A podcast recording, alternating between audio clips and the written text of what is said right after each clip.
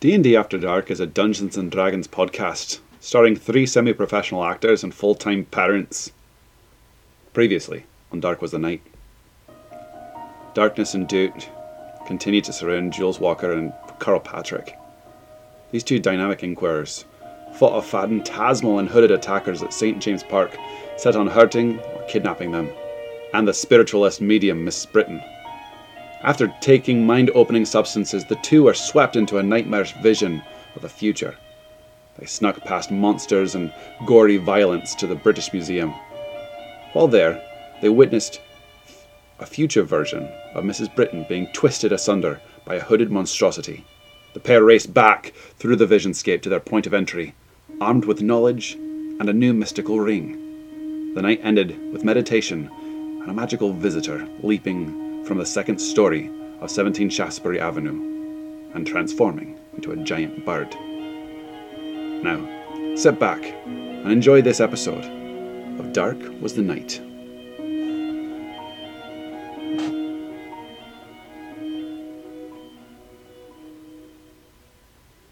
You gotta pay for it. The stage is set. Sunday morning, the 24th of September. Mr. Carl Patrick, to get ready for the Sunday morning services of St. Columbus. You know that you will have to leave no later than 8:30 and that means that to get properly ready you're fairly adept at getting ready in a hurry so probably 8.15 which means this is also skipping breakfast of course which I don't feel very well. no you would not. Um, however i will say that with a six hour rest or just shy of six though it is stretching the limits of our loosey goosey approach to long rests i will have it constitute as a long rest this night But still, I don't know how you want me to go because I just did some opium last night.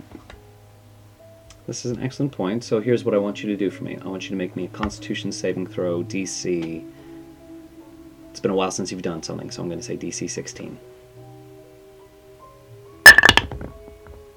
Not 20. Oh, maybe. Oh, you shook it off.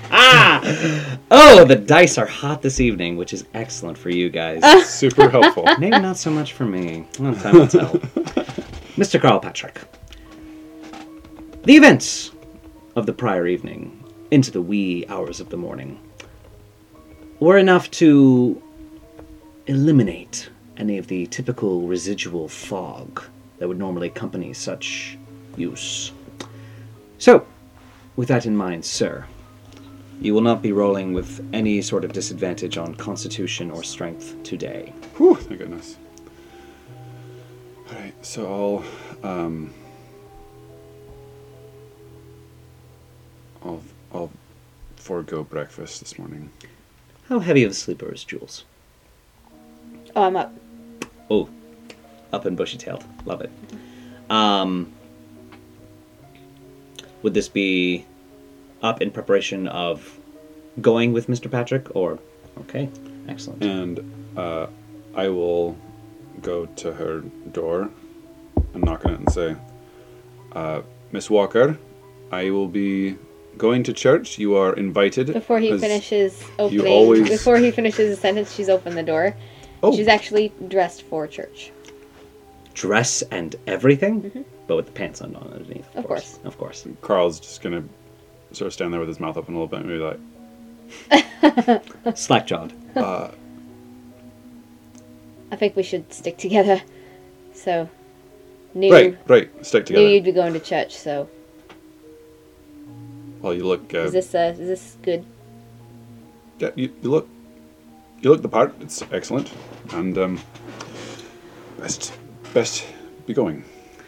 As you begin to descend the communal stairwell, um, with the various uh, lead-offs to your flat, then Mr. Patrick's, um, halfway down to the first floor, um, approaching up you do see uh, Miss Miss Pearson. Slipped into your accent Sorry. there. That's quite quite fine. It's okay. The narrator can be Scottish. Heck, the narrator can be anything. Maybe the Americans bought. No, wow. Oh, Ugh. whoa. Bleh, bleh, bleh. We're gonna ignore that. Miss Pearson Fix is post. coming up. Fix it in post. Miss Pearson is coming up the stairs. I don't have that good of a skill, sir, um, as evidenced by episode five. Uh, and uh, she does have a cup of tea on a saucer and a cup of coffee. Thank you, Miss Pearson. You are an angel. Very good. Very good. Uh, excellent. Um, so Lord Ashbury uh, did not tell me how you. Sorry, not Ashbury. Shaftesbury? Shaftesbury. I was like, Ashbury, which one's that one? Lord Lord Shaftesbury did not inform me as to how you take it, and unfortunately, I haven't found my effects with my little uh, my notepad. I haven't found my notes yet. So, um, This is just fine. oh, it's. Are you sure you don't want any cream whatsoever? Uh, just black. Raking it black. Wow, you're just going for it. Okay, excellent. And you, sir? Um, I, I suppose a bit of sugar if we have it. Uh, you see her. You see her uh, remove one hand. Uh, it looks like the tray is going to start to tilt, but she, without even looking, she swirls it around in a surprisingly dexterous uh, manner before she fishes out a couple of uh, sugar cubes out of her apron pocket, and we're gonna see how fancy she can get here. Hmm. Okay, one of them blink, lands perfectly into your teacup. The other one blink, perfectly into your eye.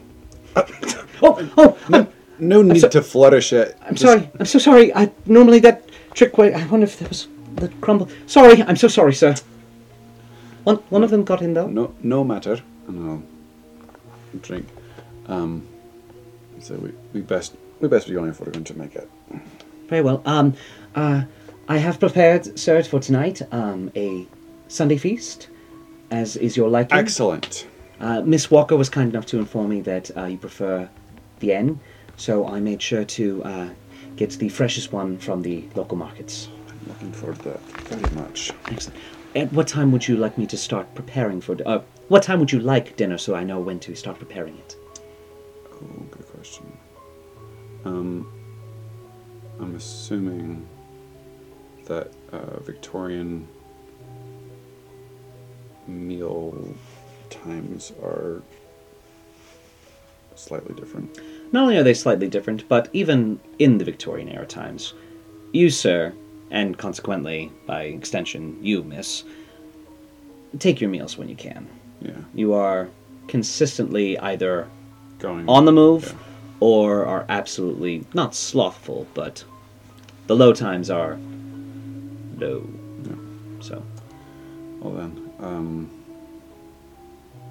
what, what's pretty much the only regular mealtime you keep is tea time.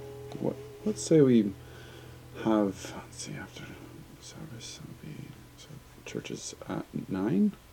Yes, St. Columbus services at 9. Services at nine. It's probably an hour, and then some ten, and then heading to St. Paul's. So then that'll be for eleven, 10, 10.30, meeting with the father.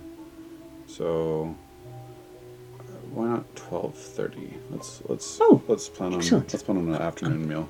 Fantastic. Um, that should give me just enough time to uh, start braising. Um, please uh, enjoy your mornings. Um, actually, if you are going to um, St. Columbus, which, which is what I believe, Columbus, yeah. yes, if you wouldn't mind, um, and she uh, fishes out uh, a couple of um, pence. She says, if you wouldn't mind putting those in the collection dish for me. Of course, thank you. Excellent. Um, and, uh, well, have a good morning. You as well. Thanks, And- Anne. Of course, Jules. And she kind of s- awkwardly is trying to step to the side. On- Once we get out the front door and close it, Anne, Jules, Yeah. First name basis with the help. Need I remind you that I come from a place much lower than the help, so My dear Miss Walker, we are the example of dignified behavior.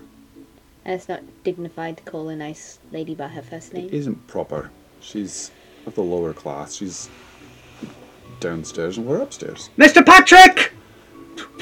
The little uh, red curls poking out of the newsie's cap, um, the overly taut suspenders uh, of the 12 year old frame of Butterfingers um, runs up uh, no more than about 20 feet away from his shoe shine stand.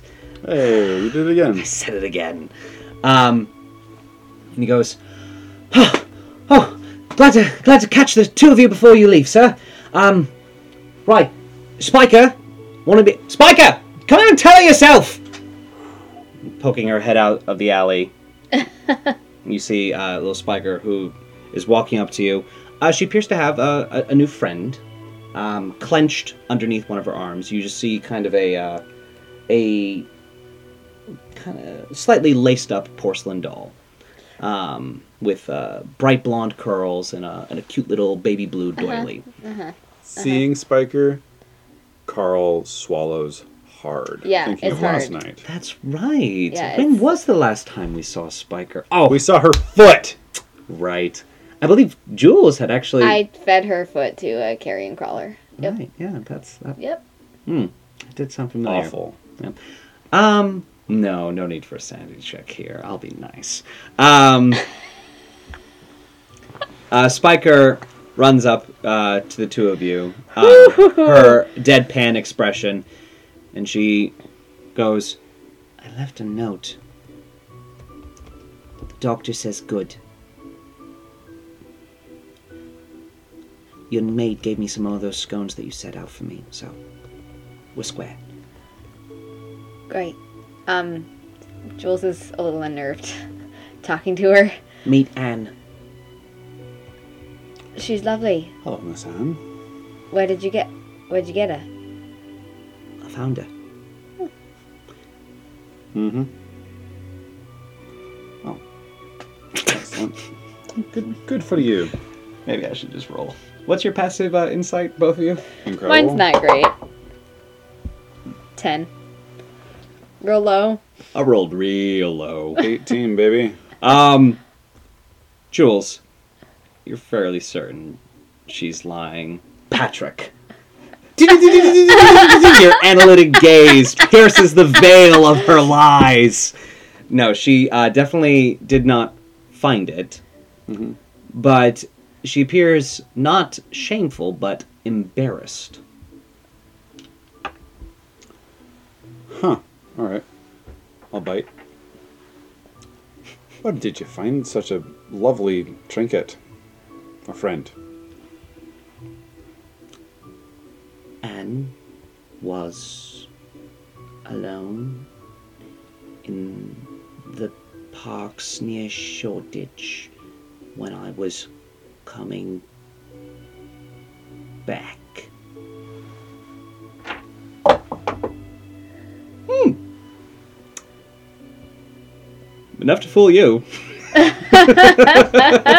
Absent of uh, of a active insight roll, of course.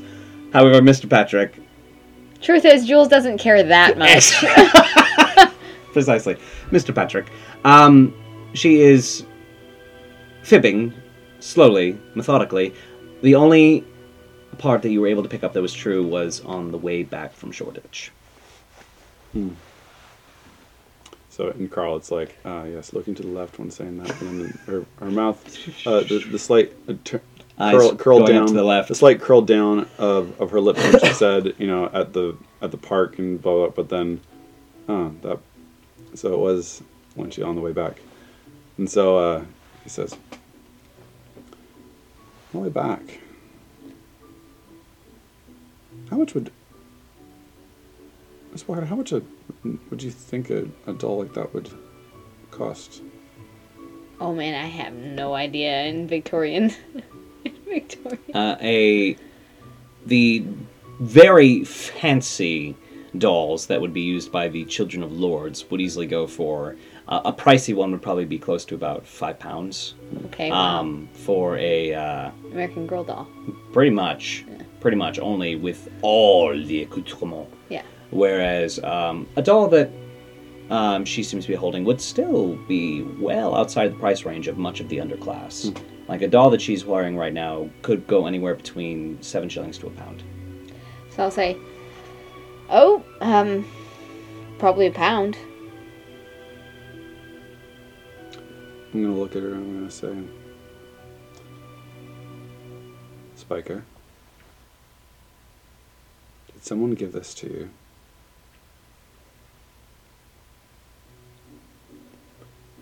Give me a persuasion check. Or intimidation, your choice. Natural one.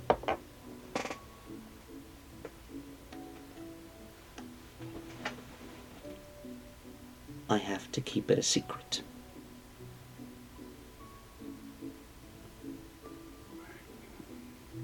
Anyway, Spiker? Mm. Did someone give that to you in exchange for a favor? no. No. Do you know the person who gave it to you? I've seen him. Do you trust the person that gave it to you? I don't trust anybody. Good. That's a good answer. And you see, you see, uh, poor Butterfingers next to Spiker just kind of, huh, sag a little bit, and he just kind of slowly inclines his head to Spiker. Uh, I'm, I'm Spiker feels him looking. See- she does see- not change her Butter, answer. Butterfingers say that, I'm gonna say, Butterfingers, you're not just anyone. She says she doesn't trust anyone. You're not just anyone. No, I don't trust him either. oh. Anyway, Mr. Patrick, um, I took the liberty of uh, sending one of other jacks uh, to hail your carriage. So, appears to be in a rush this morning, and I know it's Sunday and all. So, um, have a good day, I guess. Yeah. Spiker, you don't trust me? Listen, don't take it personally, Butterfingers. What do you mean you don't trust me after all we've been through? I've been looking after you. So I Spiker? don't care.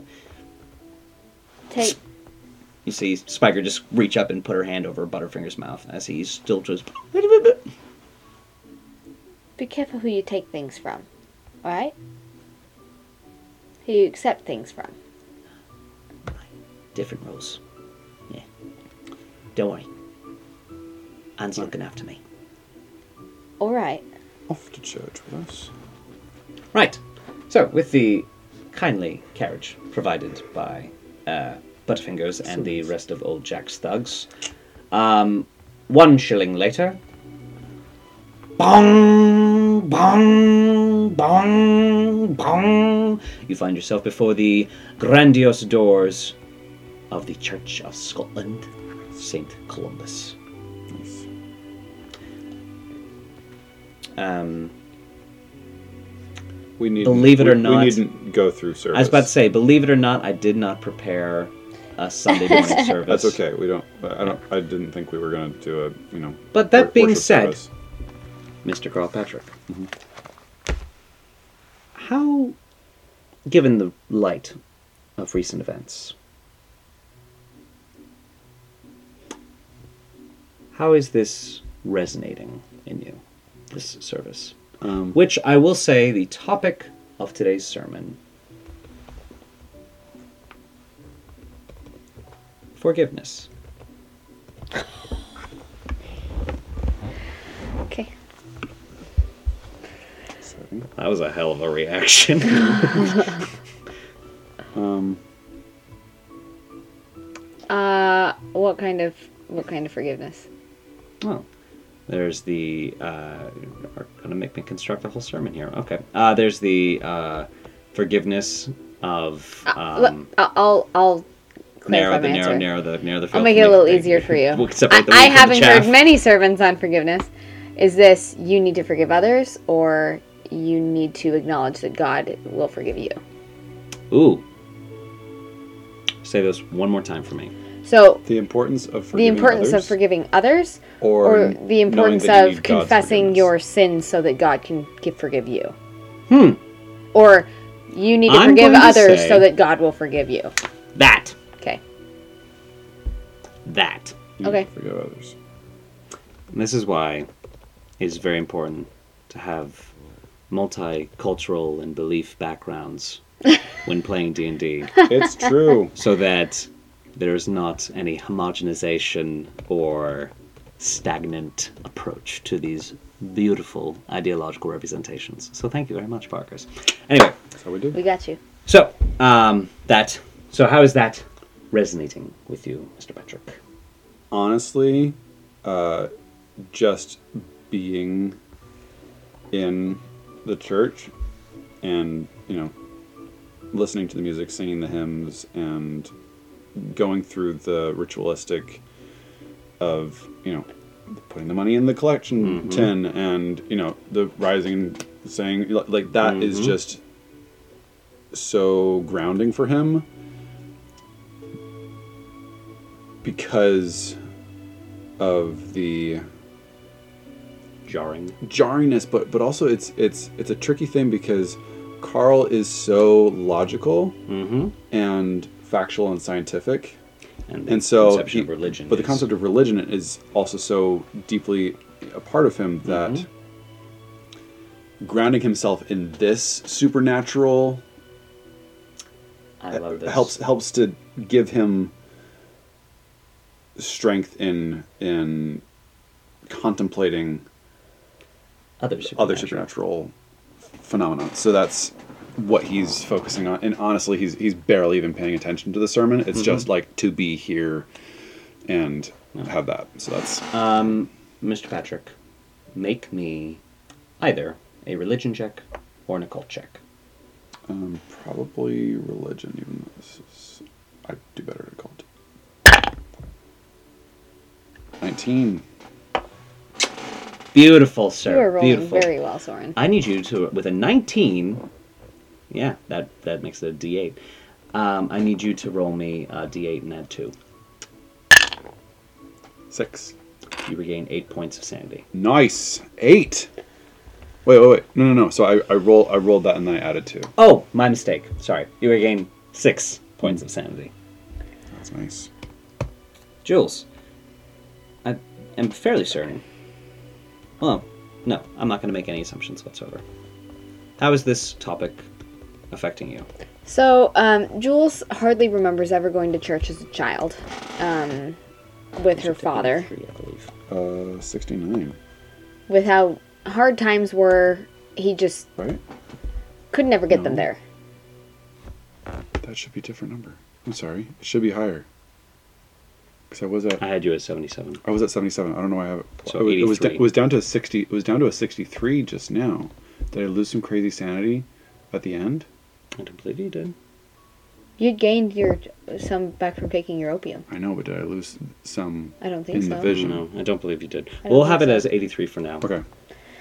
Sorry. Um, okay. You remember sorry. vaguely attending with your father. Like once or twice, yeah. and I was a child. Um, I never went as a street urchin, obviously, and I certainly wouldn't have touched a church with a hundred foot pole when I was at the courtesan. Um, I think during the first year of my parole, Carl dragged me to church, um, and I I'm sure that went over so well. I made a conscious effort to uh, not dress nicely, not listen to anything that was being said. Um, so this is the first time she's gone and she sat. and She's actually listened to a sermon ever. Oh. Um, Alright. And this is actually very close to Carl. So Jules, when she woke up in the morning, um, and she was thinking it's Sunday, Carl's gonna go to church like he always goes to church, because stupid God and this whole thing. And all of a sudden she's thinking, Oh. I never believed in God. But I never believed in any of what I saw last night either. Kind of an inverse approach to Patrick's. I kind of love that. And um, as she was laying there in bed thinking about it, she was like, if everything I saw last night is evidence of anything, it would be Satan, That something is out there. the concept of something Oh. evil. Mm-hmm.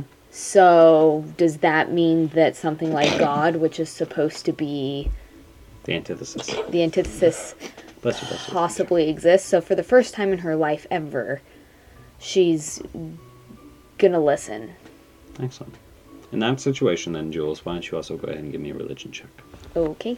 or cult check? Though I believe for you it is currently Well, and I've So- lost a lot more sa- insanity, sanity. So my what are check. Yes, what are you at according to your notes right now? Sorry, I I, I need to be better about updating your sanity in my notes. Tough. Seventy-seven. That is definitely not what I had you at. You're at 75? I lost a bunch because remember I failed a Mm-hmm. I failed a check, and now I'm afraid of clocks. Um, I'd forgotten. Oh, so I don't know what my occult check would be. Uh, so at 77, it is not quite yet at the um, the three quarter threshold, so it is still a straight roll. Okay. Um, religion. well, that's better than my religion check. So, eighteen. Oh, excellent. Okay, so let's see. With an 18, I got a 19. yes, yes. I'm. I, I hadn't anticipated Jules having this kind of revelation, so now I'm doing an internal debate as It to was whether or real not- scary last night. It was. It was very scary last night. I'm. Full. I This is why am. we're at church. Yep. Mm. Mm, mm, mm, mm, mm. You know what? I'm gonna let the dice decide this. Um, uh, odds or evens. uh, evens. So evens, uh, it'll have the same efficacy as Mr. Patrick.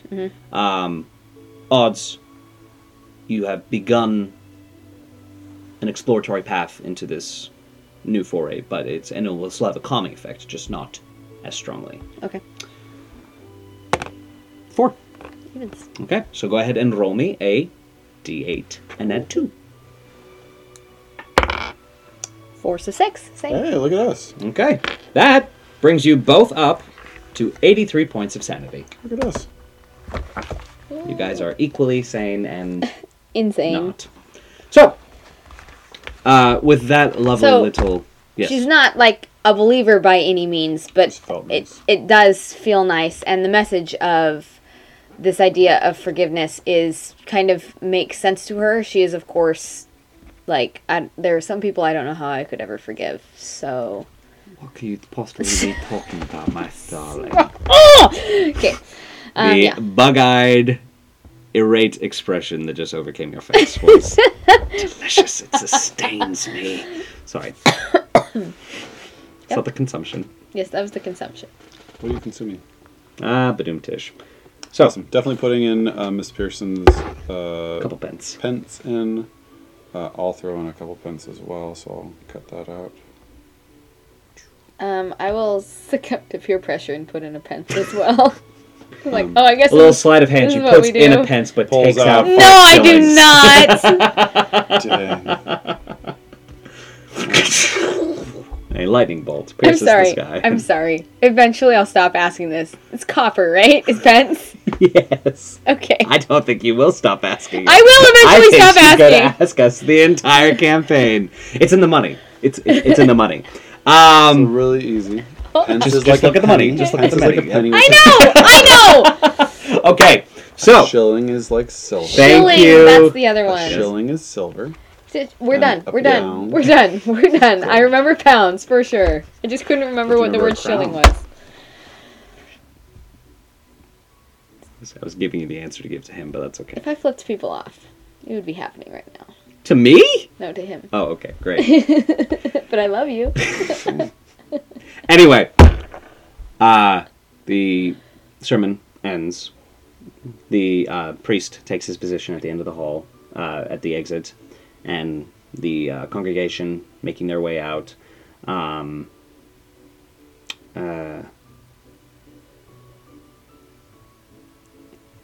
sorry, coming up with a priest name on the spot. Father Williams. Um, younger than you uh, takes your takes your hand as you approach the door, and he goes, "Ah, ah Mr. Patrick. Father Williams. Well, did uh, I hope I'm meeting your expectations, sir. Excellent sermon. Uh, Excellent. And I'm sorry, I couldn't help but notice uh, you have a, a yes, visitor a, with us a today. visitor. It's true. Uh, Father Williams, this is uh, Miss Walker. She is um, associate of mine at uh, Dynamic Inquiries. Well, Miss Walker, uh, hope you found today's sermon uh, enlightening. And uh, please, open invitation. Our doors are always open to more of those who wish to feel his glow. Um, it's my pleasure. And he's going to reach out his hand to you. Thank you. And Oh. then we'll walk. Don't don't be offended. She doesn't like uh, touching. Of, of course, of course. No, no. It's important that uh, a lady maintain her, um, her purity. That's true. Not wrong. Did Jules hear that? I don't know. Give me a perception check. Gosh.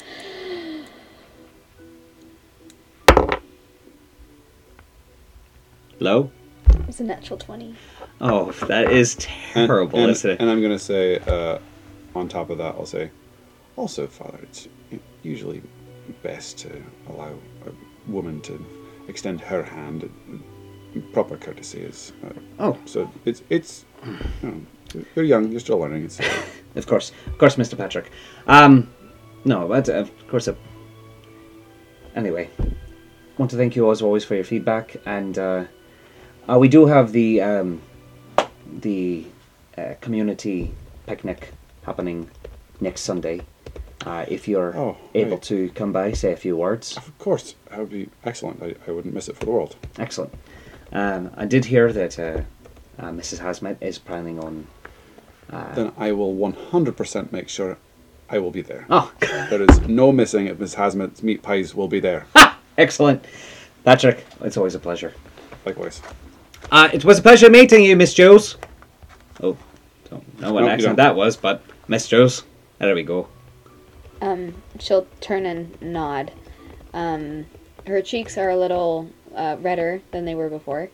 Um, as overhearing his comment, um, she felt some warmth and some glow from being in there, and that just sort of Ruined it. brought up the shame. Fizzled, fizzled out there. Give me a sandy. I'm joking.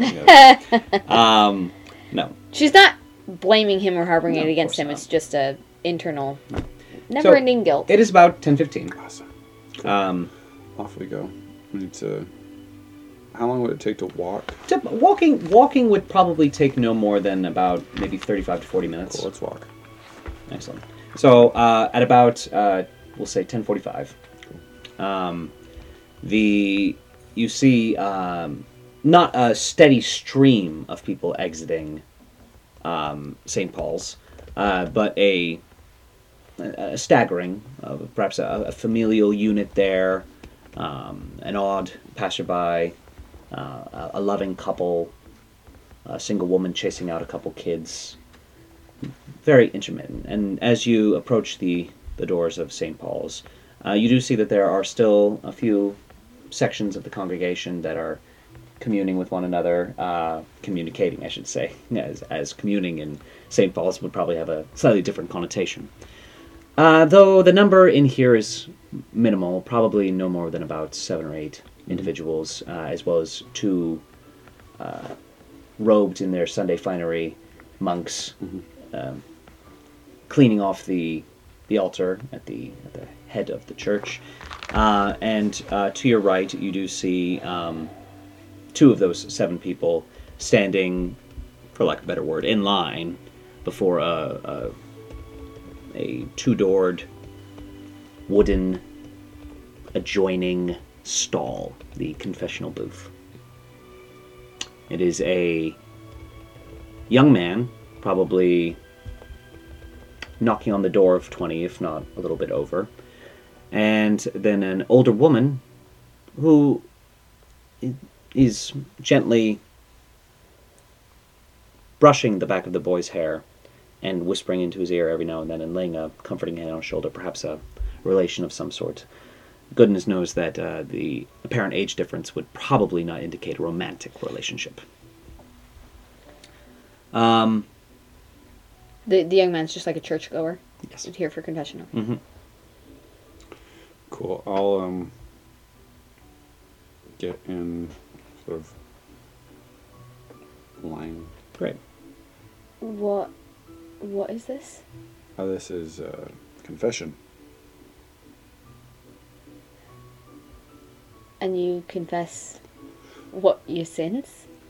Uh, if I Right. were if I were a practicing Catholic, I suppose that would be the case. Uh, it's one of the important sacraments of the Catholic faith.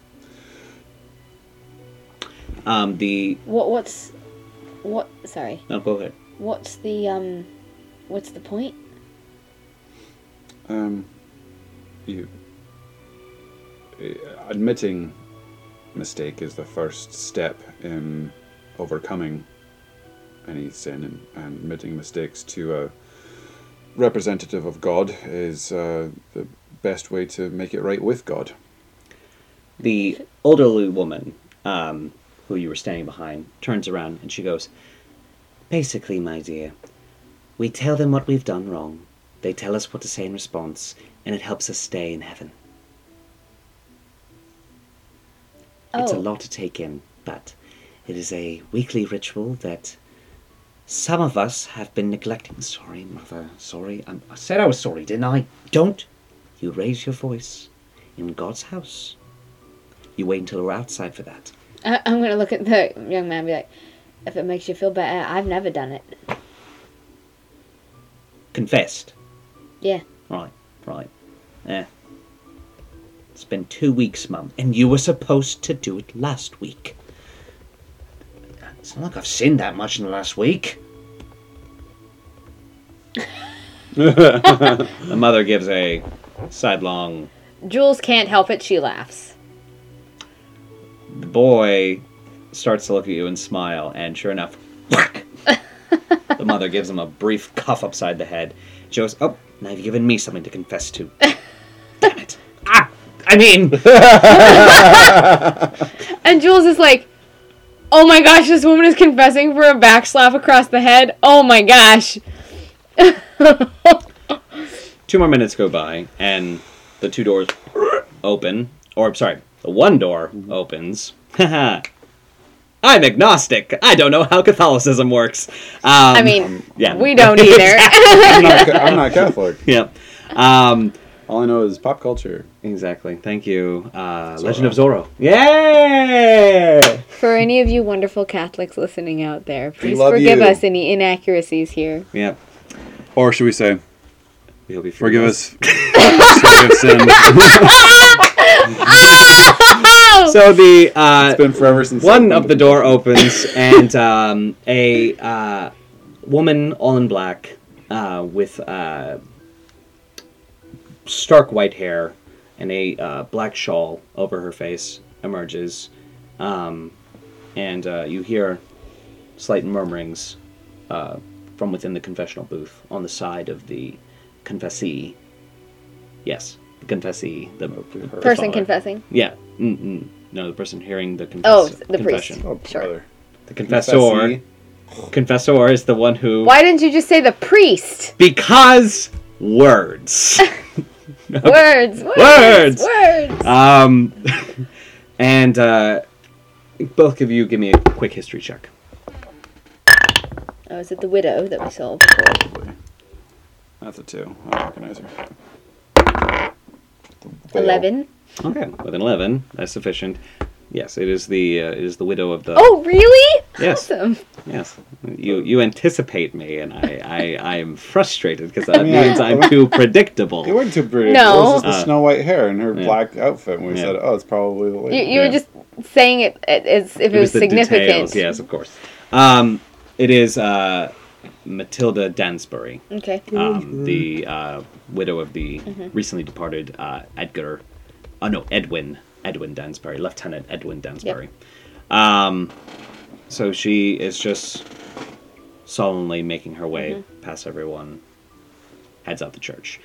Um, the mother ushers her son in. He goes, "Mom, it's really, it's it was one drink. I know." and she, he goes in and door closes and she just kind of crosses her arms and she's just now patting her foot staring at the door fingers patting as well Didn't think it was a sin for the Catholics to drink. Jules, that's exactly what Jules Yeah. does in response. was that whispered Yeah, it was whispered to Miss Walker. And I just snort back. Oh, yeah, no, she's focused on the door. Not two minutes later, the door opens and he steps out and he goes, Oh, I feel so much lighter now. I'm saved. And the mother looks Gonna murderous. kill him. Yeah. And she just goes, Wait, I'm about to confess. Whack! Smacks him upside the head again. Goes, Ow! Mum! She's, Go outside and wait for me, and maybe, maybe, we'll still stop by old Ellis's. Oh, nice. I'm gonna lean over to Pat and say, "Doesn't it sort of defeat the purpose of if you sin, just knowing that you're gonna confess?" I'm sure it does. Okay. She goes in less than two minutes, opens, and she goes, ah, Fine ritual, and my place in heaven is secured. Have an excellent day. And she follows out after her son. In the time that this has been occurring, there's maybe two more of the regular churchgoers, and the uh, two priests that were cleaning up have made their way back to their respective quarters, deeper in the seminary. Um, Patrick. Cool. I'm about to go in. And, Um, I'll I'll just wait here then. I mean, weird. but Sure, you, you could come in. Why not? We'll make it a, No. a family affair. I I, I don't. I, are you confessing? don't know. N- no, I'll just wait. I don't. Thank you. I wasn't really sure what the plan was. Y- You hear a muffled Jules? Patrick?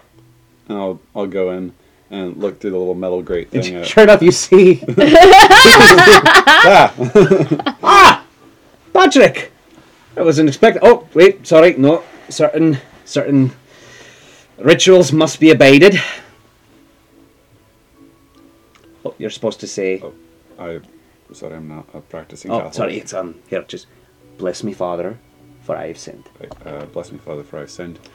Tell me your sins, child. Well, look, Father, I, I wanted to come and talk with you because. Oh. Well, so. No, It's, it, Is this not an actual confession, It is, Patrick? it is, it is. I, I need to get some weight off my chest, but I, I wanted to speak with you, not Father Williams, because.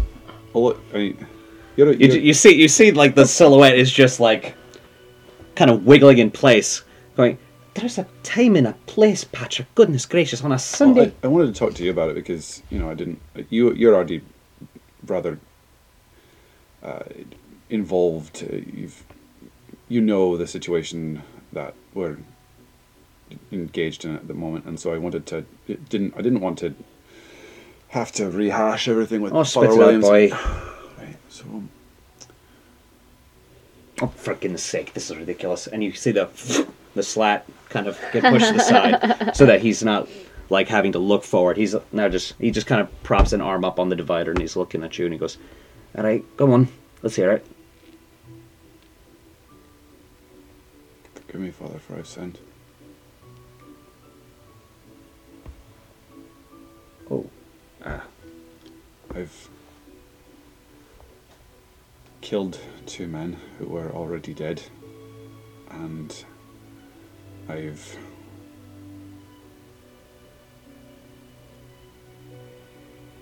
I I I don't know, but I I ingested um, I took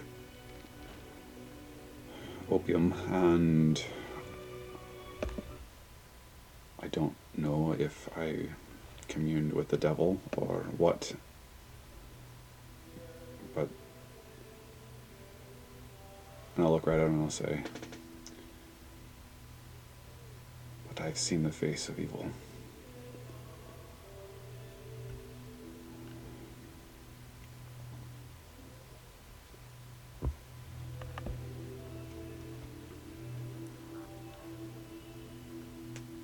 Speak to you now. Not as your priest, because I've never been your priest. I'll speak to you as a friend, as a confidant.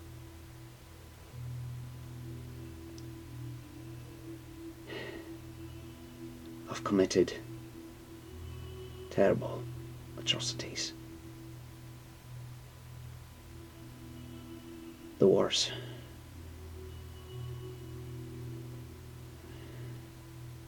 They took my boy, Patrick. And once where there was a father, there was naught but a festering flame of vengeance, of anger. The things I did on the field, no godly man would do.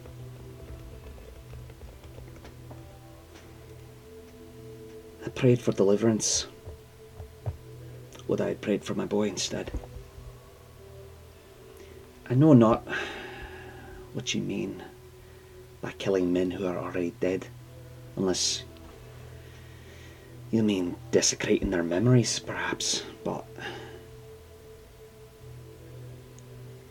No, they were already killed. And they rose up and attacked Miss Walker and myself. And I cannot explain it. uh, give me um, either a perception or an insight check. Excuse me. Okay, that's um, dirty 20. The dirty 20. Which was it, out of curiosity? The year. Oh. It actually doesn't matter. Both of them are plus 8. Oh. So, well. Um, so I'll do uh, um, insight. Inside? Okay. Um, you first see incredulity in his eyes. Um, his lips twitching, just the tiniest bit, maybe a, a nervous habit of just kind of chewing on his lip. See him just kind of scratching at his beard. And then when you say that they had attacked you and Jules, he freezes. And the incredulity gives way to pure, unadulterated confusion. Followed also hand in hand with alarm. And then with a dirty 20. the faintest smoldering of anger.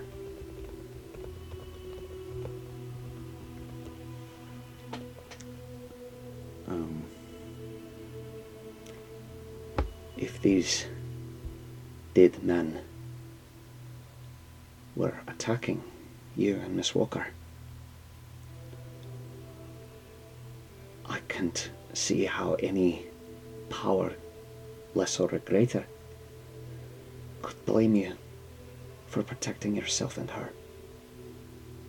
And you'll find no blaming here. thank you, Father. as as to the case of your other sin. Yes. You are not under my power. You are not under the same. Though we share the same God, we do not abide by the same rules, standards. I cannot say, Give me four Hail Marys and all will be sinned, or all will be forgiven. Because I know you, Patrick. And I know this is going to weigh heavily on you no matter what I say. So let me simply say this Man is not a perfect creature. The sins are ours because we embody them more than the virtues. The great undertaking of life, of humanity, is to spend our entire lives just trying to breach the surface. to crawl from the muck of our original sin and to breathe the fresh air of truth. You, more than any man I know, capable of finding truth.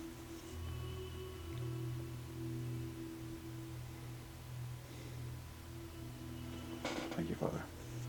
Of course. I don't know how many left are out there. Oh, there's just Miss Walker. Oh, I don't think she'll be confessing. Jules, you do hear muffled laughter within the confessor's booth, or confessee's booth, the priest's booth. um, and uh, he says, "Well, perhaps we should uh, continue this conversation then in a little mo- more of a less stringent setting." yes, why not? Excellent. Coming out now, Jules. And the Oh. Um. door opens. Oh, Uh. unless you Oh, I'm sorry. I thought you. I didn't would would, that. would you like to I, would you like to confess? Oh, oh, Jules, Jules, I would love to be the one to take your first confession. I promise, no judgment here. Um. Only up there. I, I, I will say, uh, as much as the the boy may have scoffed at it, it does take a load off. Uh. But I, I just um. For the first. Oh, you guys were speaking in Scottish for a long time. I know. time. I am so Well, sorry. Um, I have to try to Bottle get of back. water. Bottle of water. I have to try water. to get back into my accent. Um, I mean it's already hard as it is. Um, well, here's the thing. Um, I am finding myself uh, in a challenging um, mental and and spiritual uh, place, and um, I, I'm feeling a little experimental um, with religion. Oh, Um, I, I went to a sermon this morning, and um, are you double dipping, Patrick? I'm just joshing. of course I am. um he slaps you hard on the back. and it um it actually felt good. Um, oh, I- and but I, I that's the only I wanted to try, of course, Miss Jules. Of, but sorry, I'm rushing. I'm just excited. how much time do you have? Uh, you see the uh, the kind of uh, black and white speckled eye, bushy eyebrows just kind of slowly raise up a little bit. Um, you know, idly scritches at his mustache just a little bit, and he goes, "Well, you know, we don't have to do it all in one go. Um, we could just start maybe with the last few years and see how that feels for you, and uh, maybe come back next Sunday, and we'll just take this a few years at a time." And also you don't need to do each individual. You can just do like general categories. If that helps. Uh, if any of them are weighing particularly bad on you we can talk them through how much does Father Hen know of Jules' past? only what carl would tell him or what jules herself would tell him I don't think I've probably told him anything about my past. gotcha I don't think I've told her much either, other than she's, you know, I'm, I'm kind of her parole. okay so he knows that you've Custody, done that's it. some shady crap but Okay. if you've got carl patrick as your parole officer you've done some stuff Okay. Um. Uh. carl get get your ass out of there alright. come on come on I'm Okay. gonna go find a Bible and just sort of be flipping through it. She's gonna look at You- Pat real quick and is sort of like, "Oh shoot." You know what, Patrick? Tell you what, I still have some of that um, red wine we were breaking into the other day, the Malbec, which I believe Miss Walker here was particularly partial to. So why don't you take that, head off to my office, and uh, go ahead and pour us a couple of drinks, and we'll be right along. Perfect. Excellent. I'll head to his office. Great. Okay. Be right with you, Patrick. All right, you. Jules. Um, he opens the door for you. Please step right in. Okay.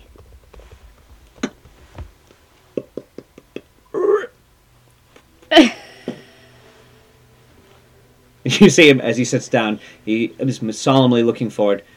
All right, child, tell me. Oh, sorry, this is supposed to be. I mean, unless you'd prefer seeing my face, but then again, some people find it a lot easier to if I'm not looking. Like, Um, so I think actually uh, I'd like to start um, from the beginning. oh, certainly. and- so and- here, here's how we usually start these Okay. things. Um, and only say what you're comfortable saying, but know that anything you say within these walls, I take to my grave. Okay. Bless me, Father, for I have sinned. Is it you that's the father, or am I talking about God? Uh, it's a bit of both in this exact. Uh, hmm.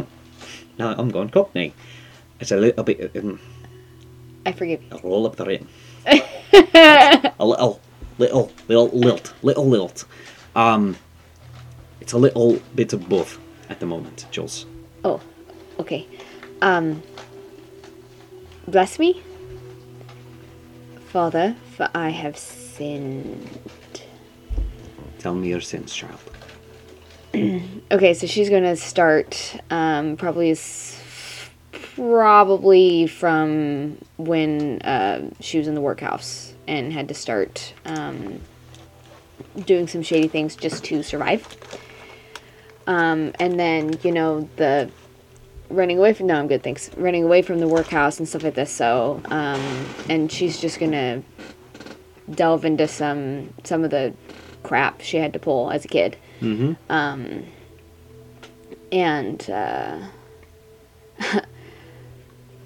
about an hour later, she's gonna say, um, and that's when I turned 10.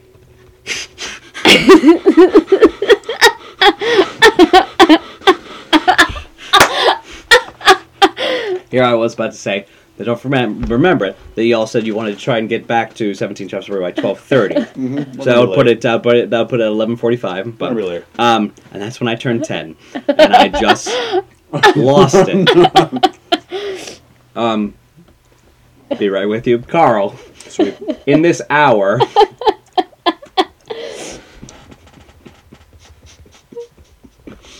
In this hour, these uh, glasses are starting to get a little stagnant. Like, Yeah. it's probably going to sour if it just. You can, it's not like you can pour it right back in the bottle. Probably think them. So I'll be I'll be sipping on. I would also like to find that book that I the manuscript that I The Sussex Yes, the manuscript? Sussex manuscript. Great. Give me an investigation check.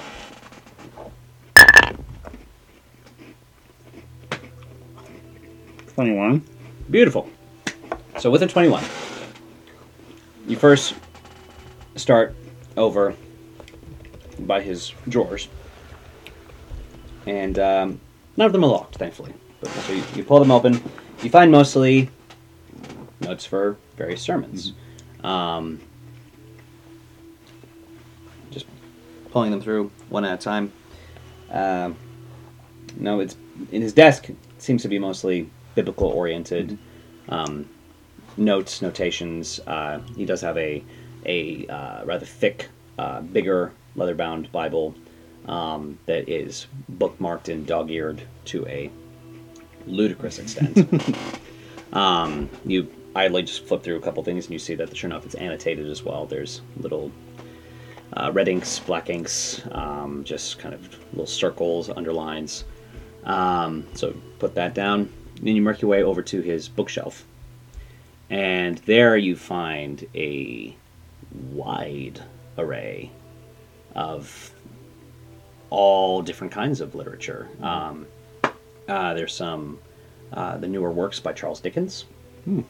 Wow. Um, yeah. Uh, you continue to parse through it. Um, you find uh, a couple of uh, biological studies. Um, some uh, biographies of uh, like Leonardo da Vinci and various other ph- philosophers. You find some Plato. Uh, you find um, Plato. Yep, you find another uh, a little a little uh, dog-eared copy of the complete works of William Shakespeare. You find um, a another Latin dictionary. You find a Greek dictionary.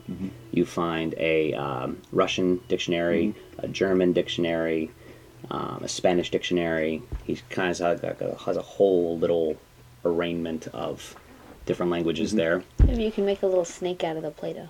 Yeah, I probably will. Um, but unfortunately, on the bookshelf, once again, no Sussex manuscript. So you make your way over to the last corner of the room.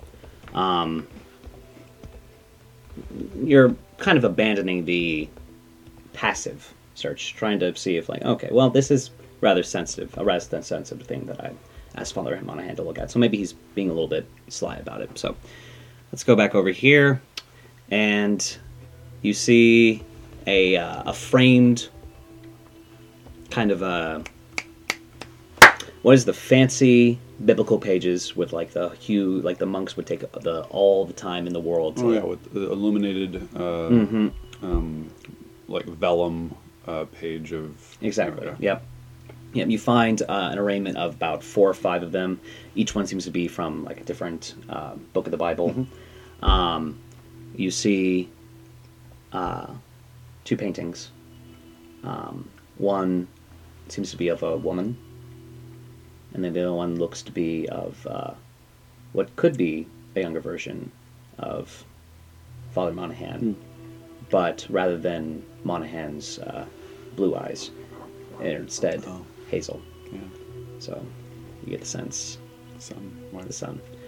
Um, and finally, uh, hanging off to the side, uh, mounted, you see uh, a uh, old military jacket.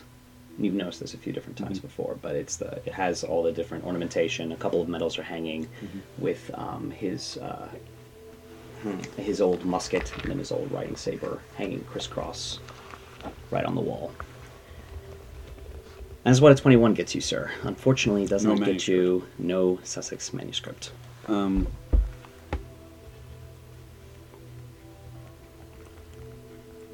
I would, with the things that I've found there, Mm-hmm. like to do. Um,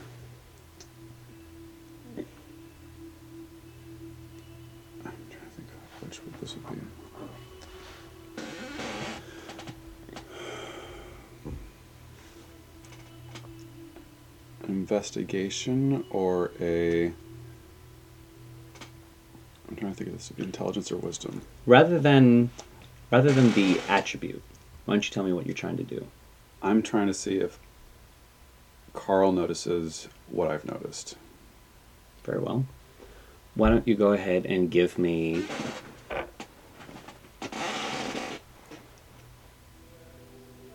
We're going to call it an insight check. Or investigation. Your choice. I'll go for insight. Dirty 20.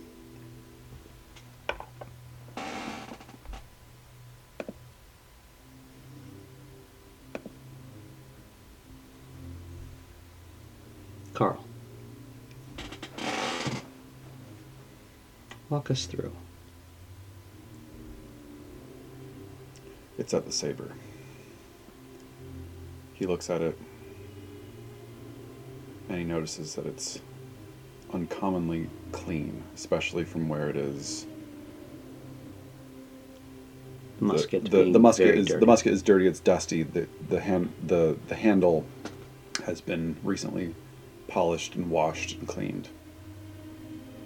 He takes a step back and looks over at the bookcase and sees the German dictionary and the the, the Shakespeare.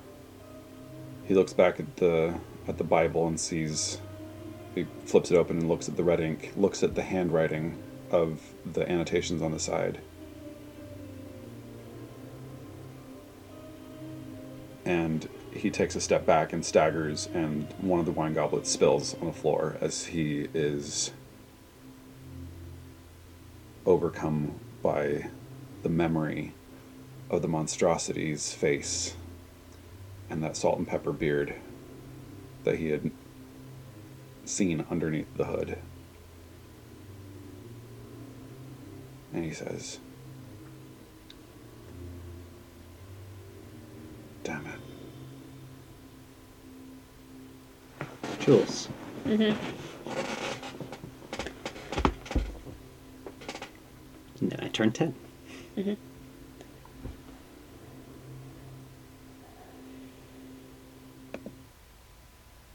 I assumed that the handwriting was similar.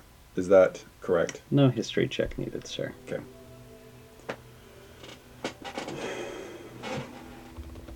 In the confessional booth. Mm-hmm. And then I turned 10. Mm-hmm. A delightful, delightful line.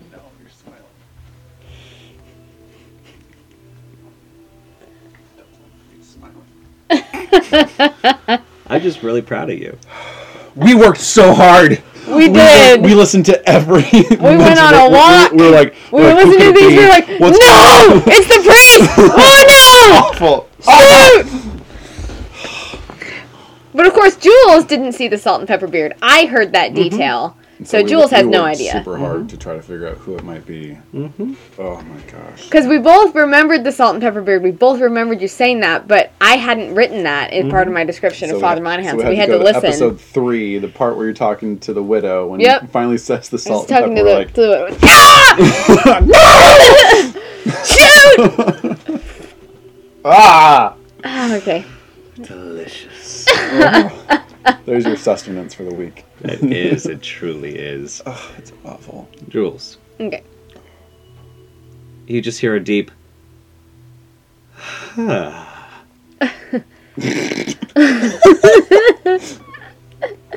well, Miss Walker, um, I think, I think we can call that good for now.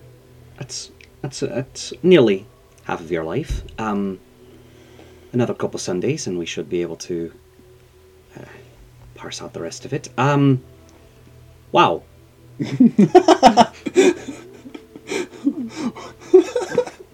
Zoons, that's quite a bit. Oh um, gosh. Oh gosh. Um, oh, I'm with Canadian there, eh? Oh boy. Oh Don't boy. you know? Oh, don't you know? That's all. No, I can't. I can't do that because then I'm going to start getting. Um, he goes. With your permission, Miss Walker, I think I'd like to um, dispense with a couple of the uh, ritualistic behaviors here. Um, obviously, I wouldn't know Right, any right, of them, right, right. so the dividers uh, pulled to the side again um, so that he can uh, make direct eye contact with you. And he goes, The atrocities that you've had to face.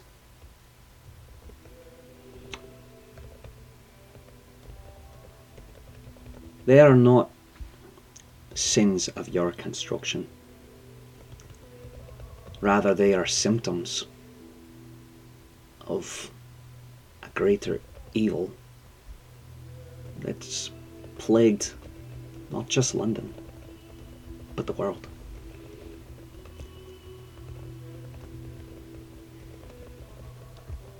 For the needless hurt that you've imparted on some, not all, but some. Are you sorry?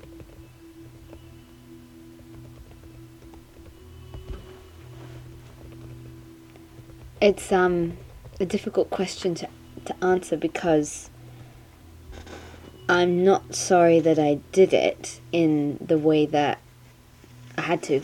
No, of course, of course. But am I sorry that I had to do it? Yeah. That is the nature of confession, Jules. Huh. If we can look within ourselves, if we can face the evils that we have done and accept them within, God will also accept it. Whether you believe in Him or not, the moment you forgive yourself, your sins hold no more power over you. Um Insight? Go for it.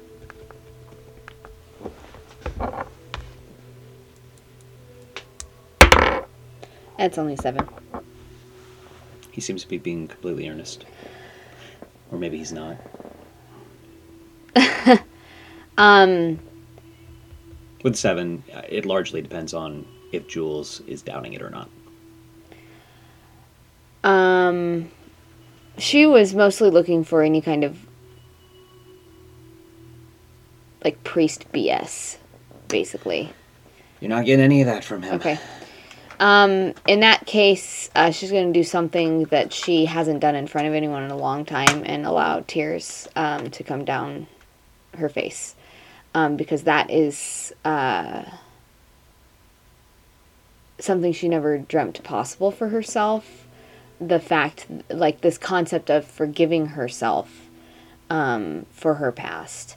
And um, part of the crying is the knowledge of that's a thing and that if there is a god then he could forgive as well but also tears and that she doesn't know she ever can do that um, and it's just for I a few I'm moments gonna have Father Monaghan do an insight check if that's okay all right. yeah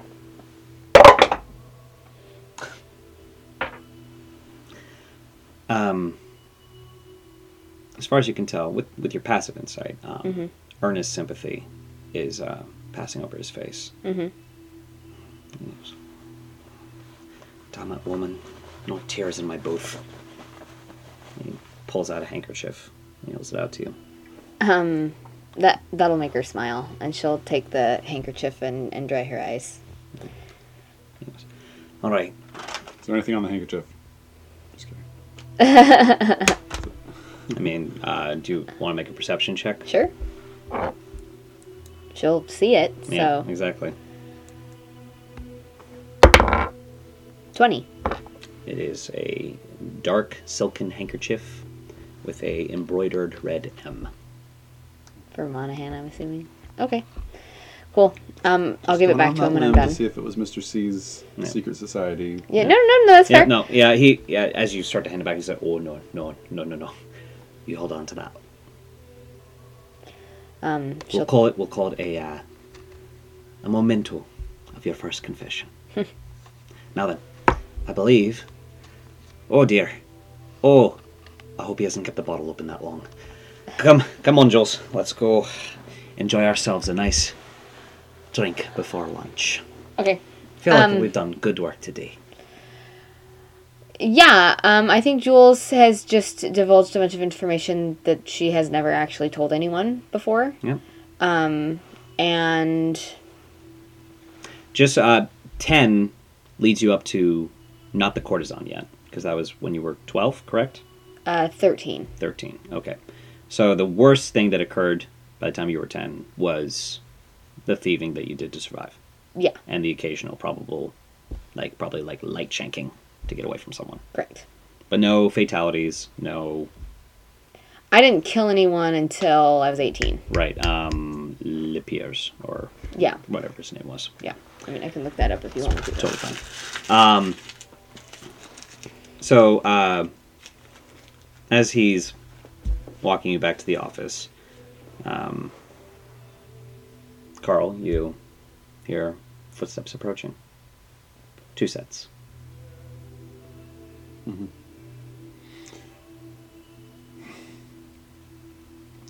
Going through Carl's mind is the very fresh chase by a creature that was significantly stronger and more amiable than Father Monaghan is at all with his bum leg and that and the vision that he had when he saw through the eyes of this thing ripping Peter apart. And he's going to try to steel his nerves. Okay, I want you to give me either a performance or a deception check. Deception. Natural 20? Nat 20, that's a 25. Beautiful. Uh, a few moments later, you s- steel, you compartmentalize. Now it's not the time. You need to have all your faculties. By the way, I do need you to give me a sanity check. Yeah! Crap. It's higher. Yes. That's a 99. That's what I rolled Ooh. last time when I lost. Oh man. Uh, first, I need you to roll me a d10. Add two. Three. So five. No, I added two. You rolled rolled a you rolled one? I can do math. It's just impossible Okay, to think you, you only roll. rolled a You one. lose uh, three points of sanity, bring you down to eighty. That's not too shabby. And roll me a d4. I'm gonna go to the restroom really quick. I'll be back. Four. Four. Okay. Great. So this is going to be a new mania or new compulsion, one might say. Go ahead and roll me a d100.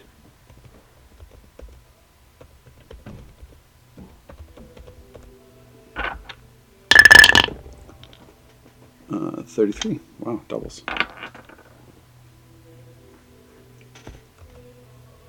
What'd you, what'd you give me? You know, occasionally the dice just know just how to keep a story going. What do we got? Sir, you now have demonomania, which is the pathological belief that one is possessed by demons. Yes. Holy That's incredible. cow. That's incredible. Holy cow. That I am possessed by demons, or that That one. people. That one is This, possessed that's by demons. phenomenal. That is incredible. That is so good. That is ludicrous. Wow.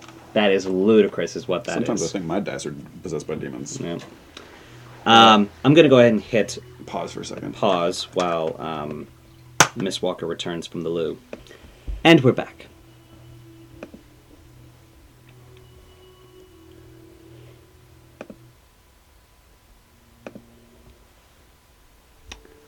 Jules and Father Monaghan enter the office, seeming to be engaging in light-hearted conversation regarding perhaps a humorous thing that a parishioner had done during the sermon.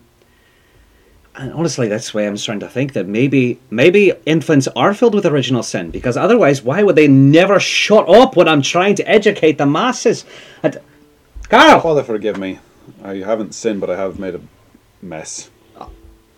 it's all right. It took a bit, wee bit longer uh, than anticipated, but we're feeling much closer to to God. And he taps his chest meaningfully, looking at you, Jules. Um, and she'll nod because I, she's certainly feeling closer to God than she ever has in her life. Yeah. She's still Um, not really sure what that means or what she believes, but piggyback off of the internal acceptance. Um, so as he uh, enters, you are so lucky you got that natural twenty. Oh? Um, as he enters the study, uh, he does briefly do a quick look around. Carl, did you? What are you? What? And he looks at you. And then he just kind of smiles and goes, Never mind. Um, uh, hopefully that wasn't the last of it.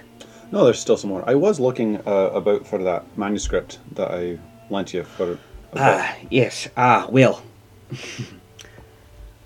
About two thirds of the way through it, I started to pick up that should a minor inquisition occur, it would probably be best if it were not readily available in uh, in my studies, lest I be excommunicated.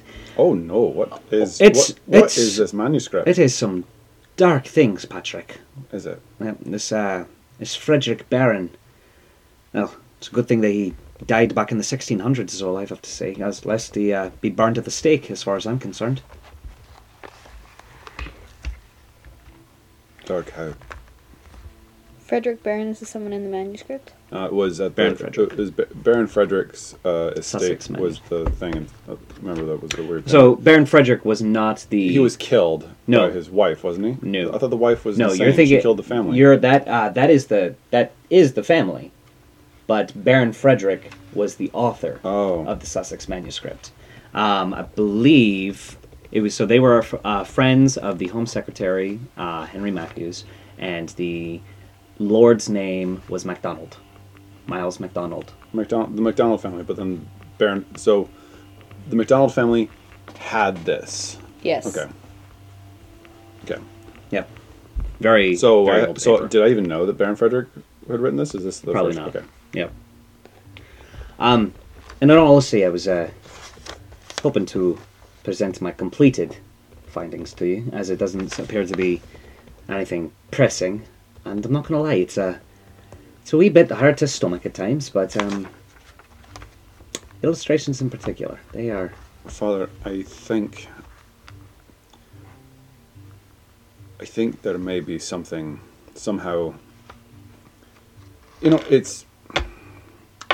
You have much more important things to be working on than my side projects and, and translating this manuscript.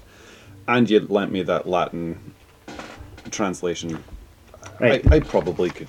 It, whatever you've gotten two thirds of the way, I probably could finish it. Oh, Patrick. No, seriously, it is no bother whatsoever. You always know I'm happy to help. I know that, but I don't want you to be diving into things that Es- are uh, especially if there's a risk of a what, what did you say inquisition we, we can um, Not another word of it, you two. I insist. Now then, let's pour ourselves a drink, and uh, he'll go over, get the cork out,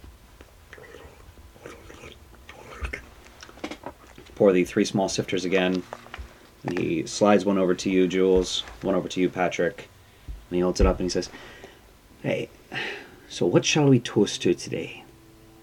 Luckily, I haven't had to conduct any more funerals, so no dead war companions to toast to. um do i detect anything off of pat Give me an insight. Uh, keep in mind, you'll have to beat a 25. oh then i can't unless i get a nat 20 Correct. but um i figure i know him pretty well so it was worth mm-hmm. trying Given that you do know him pretty well, I will let you roll with advantage. oh okay Okay. i'm, I'm riding that weird Um, because confession she's within feeling ten feet of me, and when this happens, she does. Uh, was that wasn't a saving throw. Was it? Okay. No, it was a check. Right. I like your thought process, though, sir. he goes, Hey, well. Hmm. To Jules' first confession? To Jules' first confession. God save the Queen. Let's say the Queen. god save the queen He's just sipping it. Um, oh, God, that's good. Oh. Ooh. Right. So, since we are now in a more relaxed setting, has there been any more missives from our pen pal? No more letters. Uh, It seems to have dried up. At this moment, Patrick is remembering when Butterfingers told him that Father Monaghan had stopped by the apartment Mhm. uh, between when the mail When had Liz shown- when yeah. Liz Pearson has been gone. gone, and that's when the letter was dropped off. And he's thinking about how fresh that was and all that, and then he's going through how all the helpful hints along the way have come from Father Monaghan of like the food and the translations and that and he's just like nope I haven't had any lately it seems that our our pen pal is planning something else Hmm. or you said that father Monaghan had blue eyes I did. no way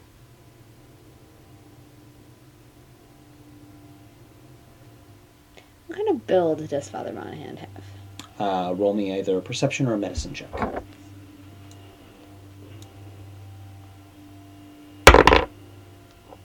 uh 21 Father Monaghan is not hefty, but he is solid.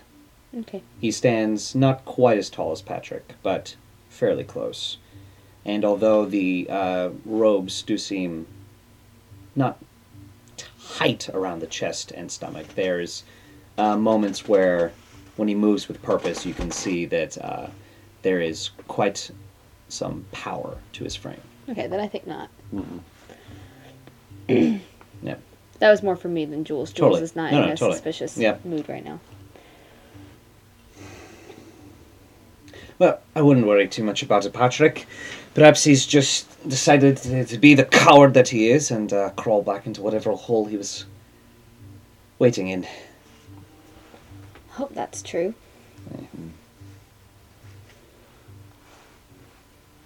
Um, Mm. Well, I wouldn't say coward. Um, what's that new word?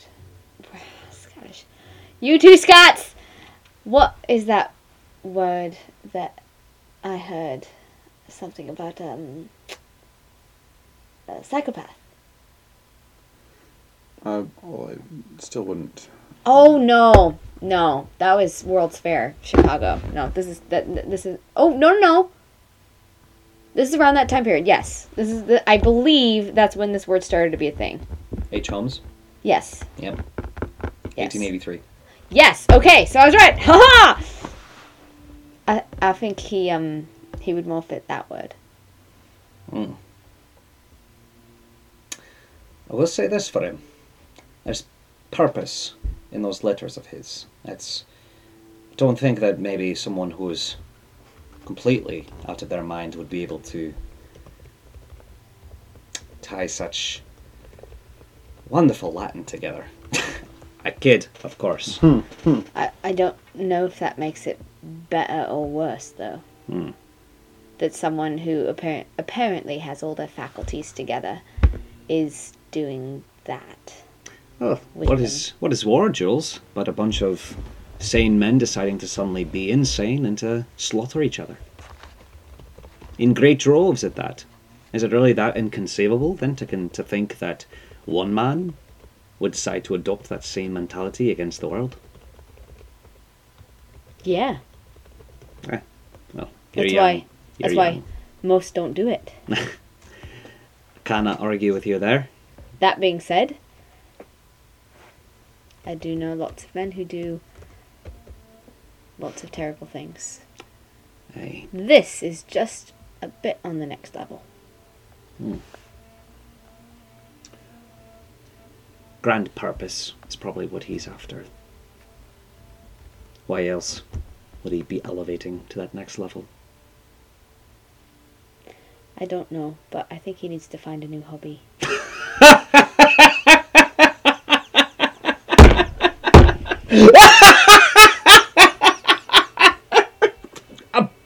I'm sorry. that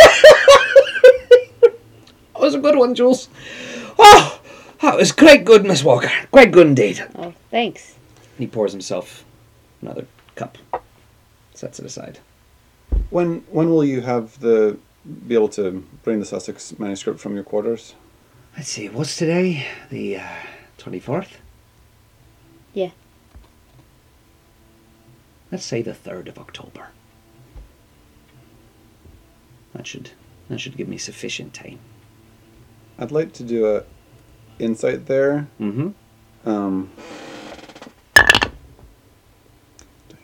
Not very good. Not good at all. It was just a 10. What are you trying to do? I'm trying to see if I said that to bring them from his quarters. If he.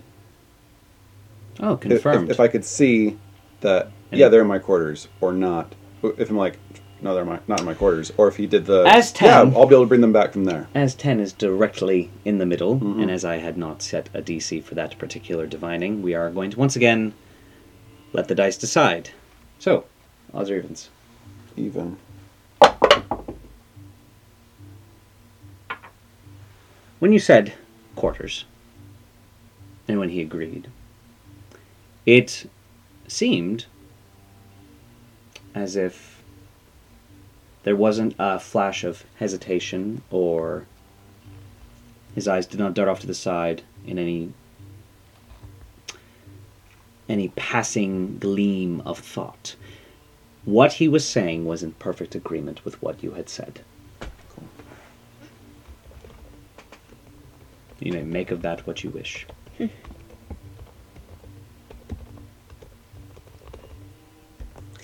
Um, He begins to sip heavily from his cup again. I tell you what, though, in addition to children, I'm starting to think that old men also shouldn't be allowed at my services. They're always yammering, yammer, yammer, yammer, yammer, yammer, yammer, yammer. Mostly, I just want to. Well, old men shouldn't really be allowed most places. Down with all old men, eh, Jules? oh, I appear to be in a bit of a giddy mood today. Oh, oh. Well, Father, thank you for the company. And um, if we do get a letter, we'll be sure to let you know. Of course, though, as I've said before, I've now given you the tools to divine the answer yourself should I be unavailable. That's fair. Have another glass, Patrick. Um, with that, I'd like to make an insight check because that seemed very fishy. Go ahead. Seems super fishy. Okay. Is that exactly how he said it? Mm-hmm. I also want to do an insight check. 20, 26. 17. I thought a natural 20 got you a 25. Uh, not on. No, that was That. deception. That was deception. Yeah. I'm thinking of deception. Okay. I was like, how did that happen? No. Uh-huh. Okay. And sorry, what was yours? 17. 17? Okay. 17. Um, that was a little peculiar. It was not jovial. Seemed almost borderline commanding. Not really in his Character. character. Patrick, Mhm. with 26. Gosh. There is a playful temperament that is starting to bubble in the elderly man before you.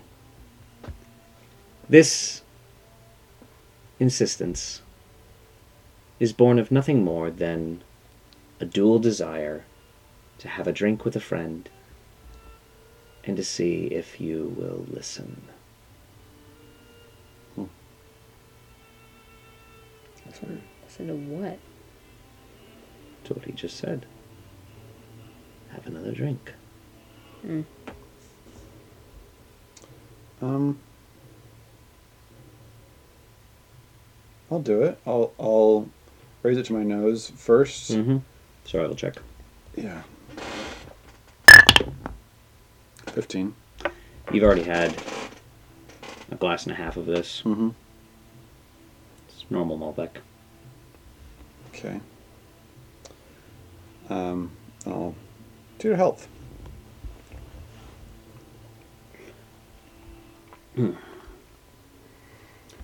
Have another, Patrick. That's a bit much. I've, Um, I've had actually, enough. Father, we have somewhere we need to go. we do have a Oh, we do have a lunch appointment or dinner. please, just just one more. Just one more. I can't drink by myself. After all, that's downright depressing. What harm will one more do? Depending on the drink, it can do a great, great bit of harm.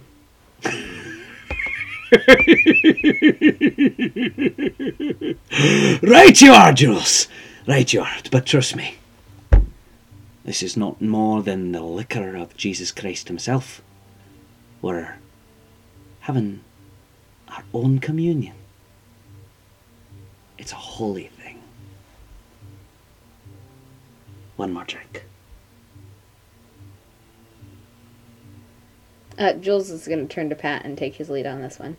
Because, like, they do need to get back for lunch. And then. Um, But once again, like she she doesn't really have a reason to. He's acting a little sketchy, Mhm. but she doesn't have a super reason to be suspicious of him. Unless he just did that. No, that was Robo. Okay. Cracking his neck. Weird Mhm. distortion of the neck there. Now I have to do it. Um,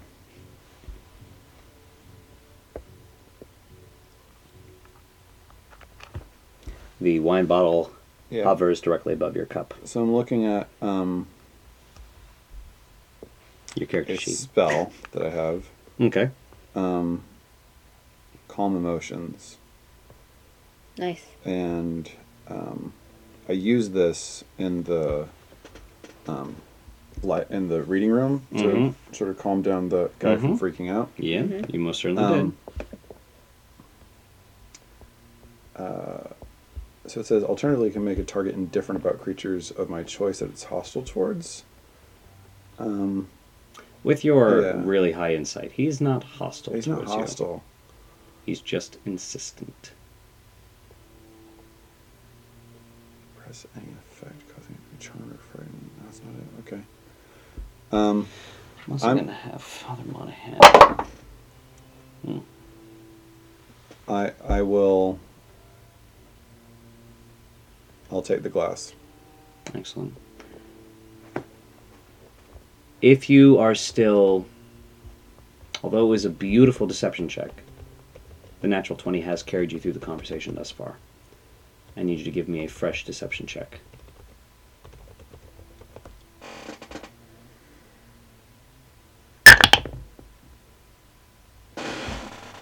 Not as good. Um, Better than a 17? no, not even close. It's a ten. Okay. Not as good. Actually, half as good. Not even. it was a tw- it was a twenty-five or. T- uh, Yeah. I thought it was a natural 20. It was. a 20, It was for a total 25. Gotcha. Yeah. Um, as he pours you the glass, and as you begin to sip from it, what emotion is it that leaks through? Um,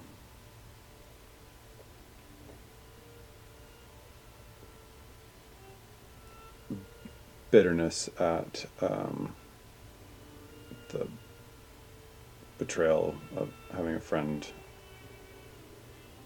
you know, fellow a fellow Scot, a, a friend, a confidant, be um, somehow involved in this treachery.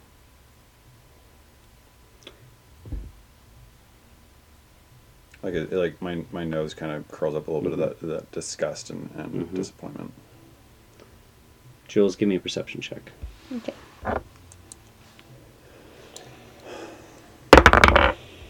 Thirteen. Beat mine. I only got a ten. I don't think I'll roll deception. So with a 13, you don't see Patrick's Carl. Mhm. Instead, you see a smirk come across Father Monaghan's face, of all things. Jovial, sure. Sarcastic, occasionally. Smirk.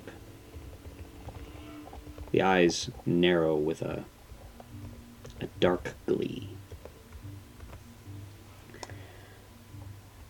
That kind of face I've seen on lots of people before. Many a time. It's right here. Pull it up. That's right. Our, ever the artiste. Guys, one. I wish you could That see Patrick Patrick's journal. It's a it's a menagerie of horror. I It love is. it. That's what this whole thing is. Um, that officially sets me on edge, and I know something's going on that I'm not privy to at the moment. Father Monaghan. Because I did not see the salt and pepper beard in No, the thing, not. but I know that something super not good is happening right now. You see Father Monaghan stand up, smacks the cork back in the bottle, and he walks over to the shelf. Give me either a perception or a medicine check, the both of you. Perception or medicine? Yep. Twenty-two. a billion. 15 plus 8. He's not limping. Nice. And he puts Yeah, I thought I might have the bottle up on the shelf. And he's just looking at his bookshelf, running his fingers along, tapping. I'm gonna look. Is there is there a clock in this room that Jules has not been looking at because it's so scary? Uh, there most certainly would be a clock in this room, yes. Um, We'll say it's uh, by the door. So she walked past it. Father Monaghan's was obscuring it before, and sitting at his desk, she's not looking at it, and it's not allowed. so, so looking at the clock, what time is it? Uh, at this point in time, it's about um, Noon? Because we finished it. twelve oh five. Yeah. We'll be late. Uh, sorry to drink and run, but we do have a prior engagement that we need to meet. Father, I'll stand and walk to the door. As he's just looking at the bookshelf, he goes,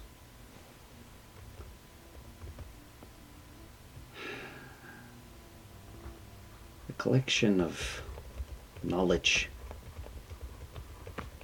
the words that echo through time, whether they be from a holy book or the words of a simple man lauded as a bard. They just have a way of making us feel small.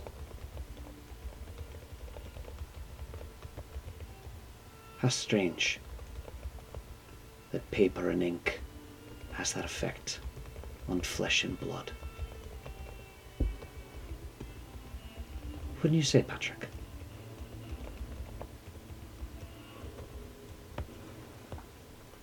I'll say. Um,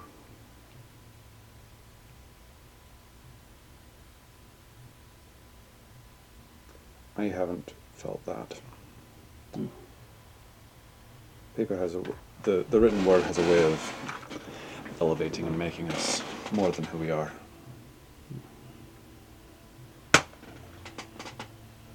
Did you just shoot him? No, I Oh. shot my hand. Well,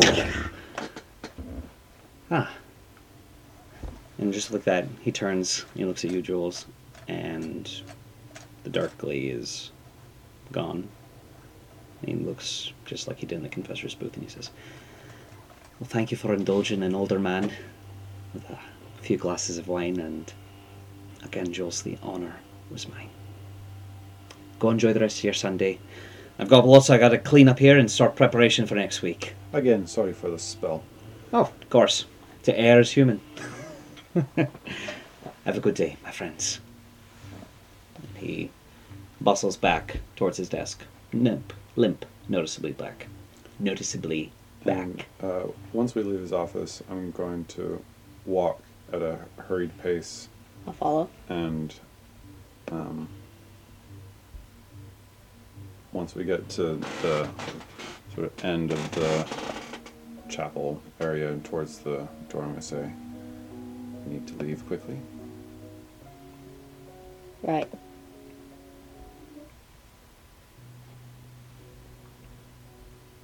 I'm just hot on your heels. Yep. Going So wherever you're going.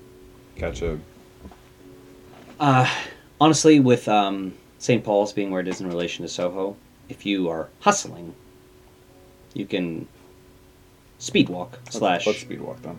slash jog back to 17 Shaftesbury, probably only 15 past uh, the allotted time of 12:30, so roughly 12:45. Okay. I'm going to say uh, a lot has uh, been revealed uh, in that visit. Um, Uh, yeah, I could sense some something was happening. You wanna fill me in? not in public. Okay. You continue on in silence. The beads of sweat, not from the exercise, for they are cold. Jules, more in confusion and concern. Patrick, in horror and betrayal. The welcome sight of Shaftesbury Avenue is before you. And uh, you see Spiker and Butterfingers So at their post. Nod, inside.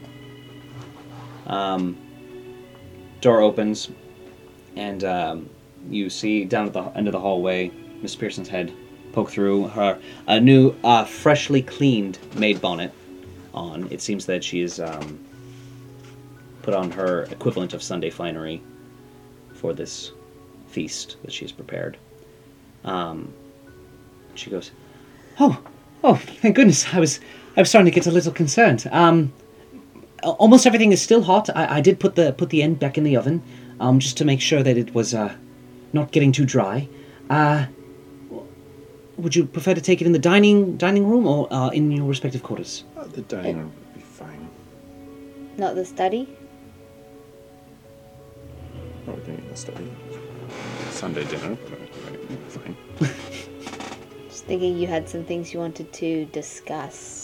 I do, but Oh. I'd like to enjoy Um, supper, but this is fine dinner. Hmm, it, if, if if privacy is what you're after, I, I I still actually need to run out and get dessert. I was I was planning on doing that once you had begun eating, so. Just a few moments. I, I, ma- I made some arrangements so the delivery man should be here any moment now. I could just simply wait for him outside. It's up to you. It's it's your, it's your house. Please, please, please do We'll, not. ta- we'll we'll take it in the study. It's fine. You do see um, Miss Pearson deflate. a Oh no! bit. well, on, if if it's if it's a, if it's trouble, well, no. Let's let's have it in the dining room. And she kind of lights back up at that, and uh, she says, "Very well, right this way," and leads you to your own dining room. but as she opens the sliding door, uh, you see brand new tablecloth. It is um, very fine white linen uh, with a very doily-esque uh, pattern around the edges. Um, doves appear to be embroidered, interlinking across it. Uh, a vase uh, with fresh-cut flowers sits in the middle, and there are um, a series of small, low candles, uh, red ink. Uh, not ink, sorry, red wax. um, yes, it was Miss Pearson all along. I knew it. Um, She's the second voice. and uh, two plates um, are placed at either end of the table.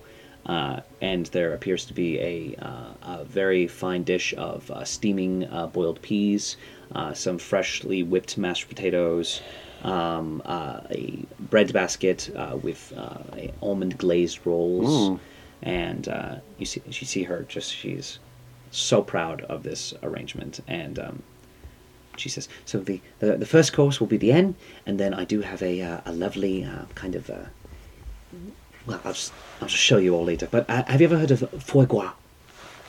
ah yes. Yes, I, I attempted to do that, but with a duck. Unless it is with a duck. I believe it is with. It is with a duck. Oh, so it's nothing unique at all. Regardless, it is decadent, it is delicious, and I am very proud of it. So, um, please have a seat. I'll get to the. Uh, Mr. Patrick, I assume you'd like to carve your own in? Yes, thank you. Excellent. Uh, Jules? Oh, And she thank you. pulls the seat out for you. Oh, very nice. Thank you. Does not pull the seat out for you, Patrick. It's fine. Um, but she does come back with the, the hen and the, the, the carving knife. Um, and she says, Great. Um, so I will go ahead Miss- and I will wait outside. Thank you. And um, if you need anything, just come outside, I suppose. We'll ring. Excellent. Um, enjoy. Thank you. And uh, might I say, I recognize that I did not make a very good first impression, but you do have my thanks for your patience, and I'm very happy to be here. As always, thank you. Uh, Jules and uh, Anne Sherry brief nod, and Miss Anne Pearson leaves the room, leaves the house, and is now. You can see that her silhouette, the back, and she's just sitting, standing patiently before you. Close the dining room door. Oh, shall we uh, tuck in? Yep. Jules just looks expectantly at Patrick. Cut and serve. And as I'm as I'm cutting and serving, I go. how was your conversation with? Uh, I, I was quite a long conversation with Father Monaghan.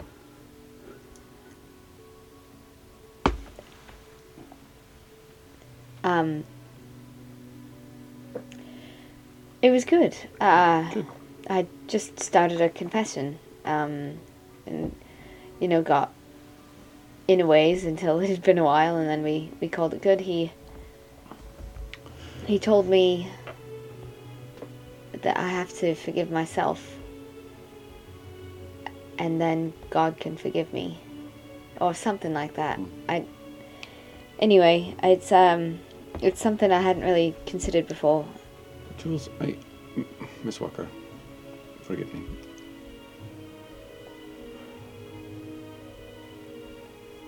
I mean, I call you Pat, Pat. So And um, as I, you know, finish serving up your dish and put it in front of you, and say, it is possible to receive good counsel from a uh,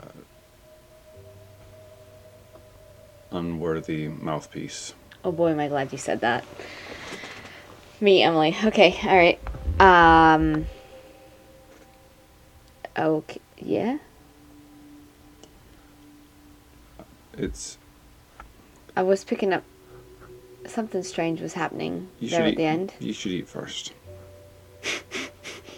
Well, with that statement, what's um, the worst she could be thinking? I am going to have to. No, sh- well, no. Now, now I can't eat at all. We can't let Miss Pearson's triumph go to waste. So then, tell me. Wha- Whatever it is can't be worse than what I might be imagining. Why? What are you imagining? It doesn't matter. What is it?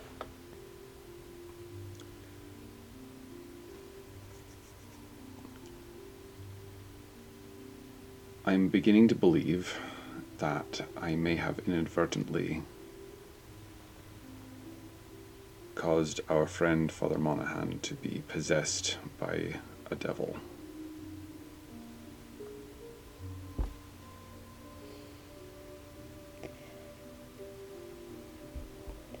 The Um, so- Sussex, the Sussex manuscript.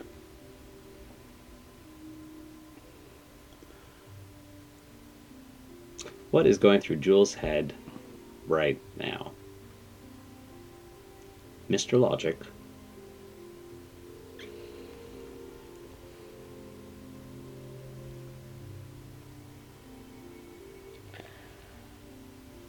All right. Um, I'm gonna need you to take that back a few steps. Um, I am going to, in fact, uh, take a sip of this, and um, I want you to tell me that again. What?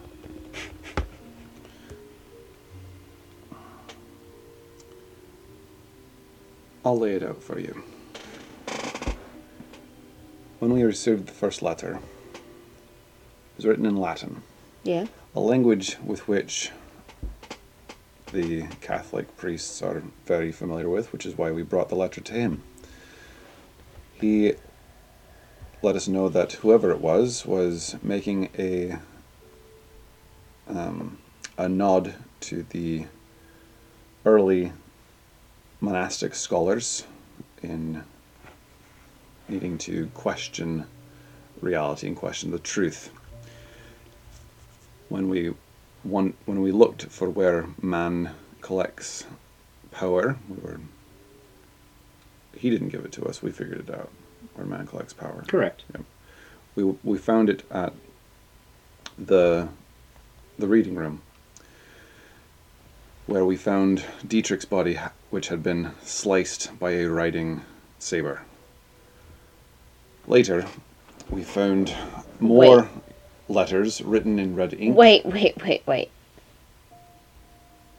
Are are you leading to where I think you're leading? I don't think so, not yet. and then, a after the second letter, we were led on a merry chase through the streets of London after food merchants at the suggestion of Father Monaghan, to which we found a table laid with uh, opulent rot and a mostly drunk glass of red wine at one side.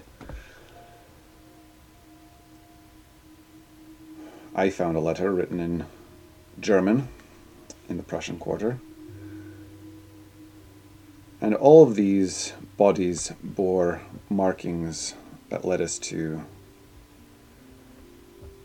text from William Shakespeare.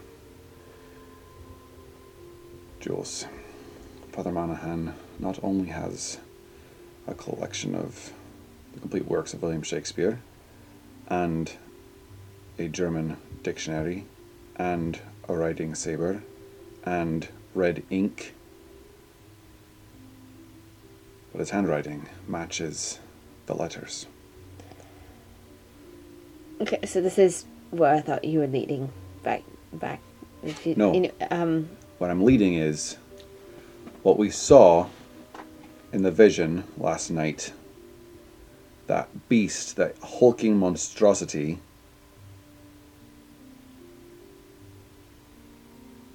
Something is possessing Father Monaghan. And I think it's it has something to do with Baron Frederick's writings. okay, all right. So, um, you think Father Monaghan is our murderer? Yeah, that's step one. Yes, Um, and the murderer that we saw last night, whi- which was at times resembling a man with I I can't explain these flesh shadow limbs. There's something evil that has a hold of him. Uh, all right. Um, well, that would perhaps. Uh, what am I saying? What that would perhaps explain? How does anything explain any of this? Um, as I said, when you eliminate all the options, the only option that is left, however fantastical, must be true. And if Miss Britain is somehow telling the truth of the, this future and the, the visions that we saw while on well, mind so altering substances if you think and the shadows, the shadows that attacked us before we even had that seance, and the men, the men who were dead, there's something going on.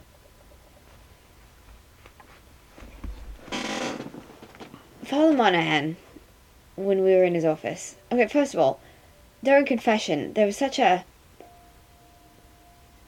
an expression of goodness. That's why I think he must be From him. possessed. I And don't then- think I cannot I cannot I have to believe that my friend wouldn't do this, but that something else inside him, something that's using him as a vessel, is doing this. I think Pat. See, Father Monaghan gave you a look in the office, and it's a look I've seen before, um, on many men's faces. Uh, this was a bit of a different circumstance, but it, the look is essentially the same. The difference is, those other men can't ever really get rid of that look. They can put on a good show, but it's always there. And there were times in that conversation with Father Monaghan, especially at the end, and then, you know, well, during confession, where it, it wasn't present at all. So, I think, as absurd as it sounds, that must be the only logical explanation. Is, that. And you think it's the Sussex manuscript? I do. I mean, maybe that's what happened to Lady Whatever MacDonald. whatever the this occult thing that uh, Miss Britain is involved in, whatever this golden circle or the golden ring, whatever it may be, there's what? The golden dawn. Well, then what? I mean, well, it's not like we can just go marching up to Inspector Robinson and say, "Hey, this priest is, you know, possessed by demons, right? So what are we gonna do?" Wait, you mentioned the shadows, right? And we had the um the woman. Are you are you The at all Indian woman. are you at all familiar with the writings of Robert Louis Stevenson. Uh, was he the Treasure Island guy? Was he? I don't think so. I think so. Didn't Robert Louis. Stevenson write Treasure Island? Probably did.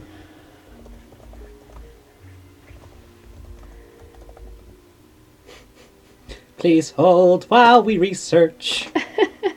Treasure Island. Cool.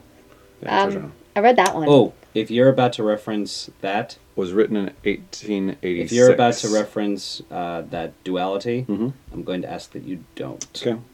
All right. Then I redact everything that I said. Well, not everything, I hope. Well, not everything, but everything I said about Robert Louis Stevenson. Yes, if you don't mind. Right. Sorry. Are you familiar with uh, the the writings of whatever Shelley, whatever her name is, Um, uh, Mary Shelley. Mary Shelley? Um, I heard about it. Apparently, it was quite the thing. The Dead Rising. Yeah. There's something strange going on. Well, okay. Then let's look at it this way. Okay, let's let's put Father Monaghan right over here, and just set him. Because I'm not really sure. I'm not really sure what that sounded like. a chair squeaking, maybe. There's a squeaking chair. Get out of the stupid cat! We're putting him in the corner over here. All right. So then we have um, Mr. Peabody, and he mentioned this Indian woman, who we then saw before the séance, and she brought out these shadows. This is, def- this is definitely like m- you're moving pieces Of of, food. Of food. oh, totally. So the Father Monaghan's the hen, Yeah. and Mana hen. oh, that's I hate terrible. myself. And the Okay, Peabody so is the peas. That's what the the peas. Yes. Yes. okay, so the then the sound I made was the squeaking of the plate on the. T- oh, I love it. Okay. And the, and the mashed potatoes. The mashed are potatoes the- is the is the Indian woman. Okay, cool. Okay. Um so there's there must be some kind of connection here. Um in in at least the what are we calling it? Supernatural. Uh so maybe that's our next lead. Is let's find out who she is and who her patron is. Um she's obviously well to do, probably working for a lord, so why don't we go talk to Isabel? Carl, before you answer that, I want you to make me an intelligence check. At 20. Man, you're on fire tonight. I love this die. What Jules has just put forth is a perfectly viable, perfectly viable, viable venue, and perhaps one that is worth exploration, no doubt. But the lawman in you, the one who has taken upon himself to protect the people of London, knows this. There's only two horsemen. Yeah, I know. Yeah. Um,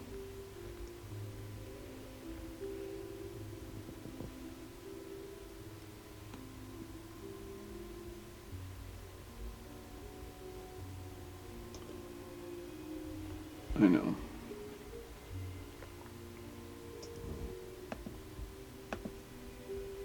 And what I saw last night is very weighing on how do we intercept and stop something that can run through walls and rip people apart with one hand. Um, With so, a natural 20. Yeah. Carrying over. You do know this. You have pull. Yeah. At Scotland Yard. That's what I was. go- Uh, that's what I was going to do. Even if it's just a hunch, Robinson trusts you. That's what I was going to do. All right. So Isabel Lane. Isabel. Correct. Yeah.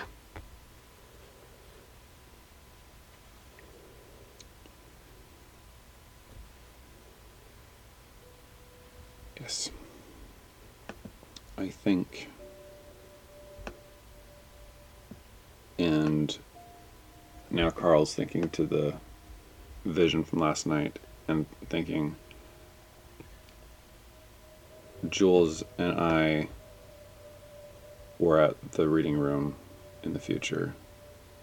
So if this goes the wrong way, Jules and I can't be near it. And so I'm going to say, I need to send a letter to Scotland Yard, send a message to Scotland Yard. Um, and we should look into Miss Lane as well and contact her. We'll just go visit. It's Right. a Sunday afternoon. She's probably just going to be at home. Right. Excellent. So I'm going to. Uh, What What are you going to send in the letter? The boys at Scotland Yard should take Father Monaghan in and uh, Yeah, I suppose if you ask them to, they probably will. Huh? and I'll tell them what pieces of evidence in his study to take along. Um, as you start to have this conversation, you do hear the front door open, followed by a couple of tentative footsteps, which then stop. You hear through the door, Mr. Patrick. Spearson?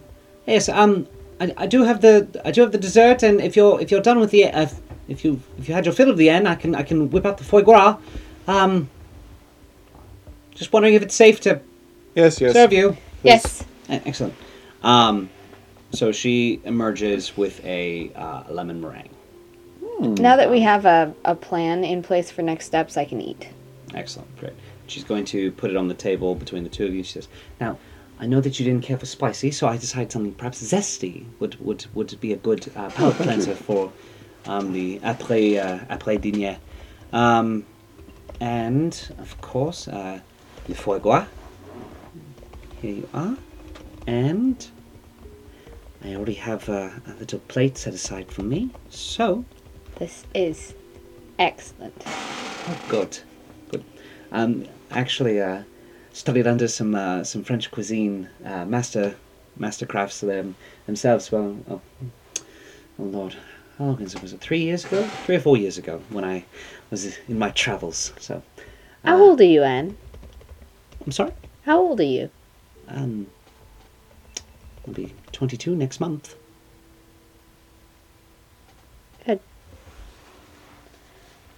Quite the experiences. You're quite knowledgeable. Oh, no. No, no more than the next person. Uh, Miss Pearson, would you bring me my lap desk? Oh, of, uh, of course, Miss Patrick. Um, I assume it's uh, with all your effects uh, near the yarn mess. Yes. Excellent. Um, she goes upstairs. The smell of the lemon meringue's real good, and Uh, yeah, I'll, I'll definitely have some of that after I finish the other stuff. very juicy. Like the the jam, the jam, the curdle, not curdled jam, the Custard? custard is just it has a it has a almost almost a crispy outer edge like a like a creme brulee Mm-hmm. but then the uh, actual custard within is just popping with flavor Mm. there's uh, some fresh whipped uh, cream on top of it all so Yum. um so you see her Wait, bring you your you this is a lemon meringue? yes So it would be a egg white, yes Thing on whipped top. egg white browned. thank you You're welcome. So uh, once again different different knowledge backgrounds. i'm also not a chef well, you make such good food. oh, thank you I just, that's what a meringue is. Gotcha. Yeah. Uh, yes. Well, uh, unfortunately, I don't think uh, fancy ramen was a major major staple in Victorian Ireland, so uh, Miss Pearson will not be making. But your fancy ramen anytime is so soon. good. Thank you so much. Lap Okay. desk. Lap desk. I'm gonna um, write out my uh, correspondence to the yard. Where's your fancy lap desk? That's what I gotta do. Uh, so I'm gonna write out my correspondence to the yard, um, Mhm. and I'm going to say, uh, and I'll excuse myself, go to the front, and snap for Butterfingers. Spiker stays by the shoe sign. Shoot. Damn it! The shoe So shine close, you almost did it. I almost did it. Um, you see that she's just kind of playing with Anne's arms now. Just Uh, Butterfingers jogs over. I'm gonna give him tuppence and say, uh, take this to, um, ins- is it Inspector Robinson? Inspector Take Robinson. this to Inspector Robinson at once. You, you want me to go to the yard? However, it needs to get there. It needs to get there at once. Right. Uh, you got it, Patrick. M- Mr. Patrick. Uh, Carl Patrick. Mr. Patrick. um, he runs back over to the shoe shine stand. Um, it seems that uh, him and Spiker have a brief, heated conversation. You can tell mostly from Butterfinger's bombastic arm gesticulations, whereas Spiker just has this deadpan of expectantly looking towards Butterfingers, and finally he just kind of sags in place and he pats her on the shoulder, does the eye motion to 17 Shaftesbury Avenue and back to her. She rolls her eyes and nods, and he claps her on the back, pulls up his uh, his uh, trouser legs a little bit, cinches them off, and takes off. Awesome. Um, cool. Then I'll come in and we can finish an excellent dinner, and then I will uh, follow your lead, Miss Walker, as we head to investigate. As you are uh, about to, as you have finished eating and are on your way towards the door, you do hear Miss Pearson go, "Oh, heading out again so soon." Yes. Yeah, we have some uh, pressing business. Oh, um, well, uh, in that case, I suppose that um, this is as good a time as any to uh, give you these.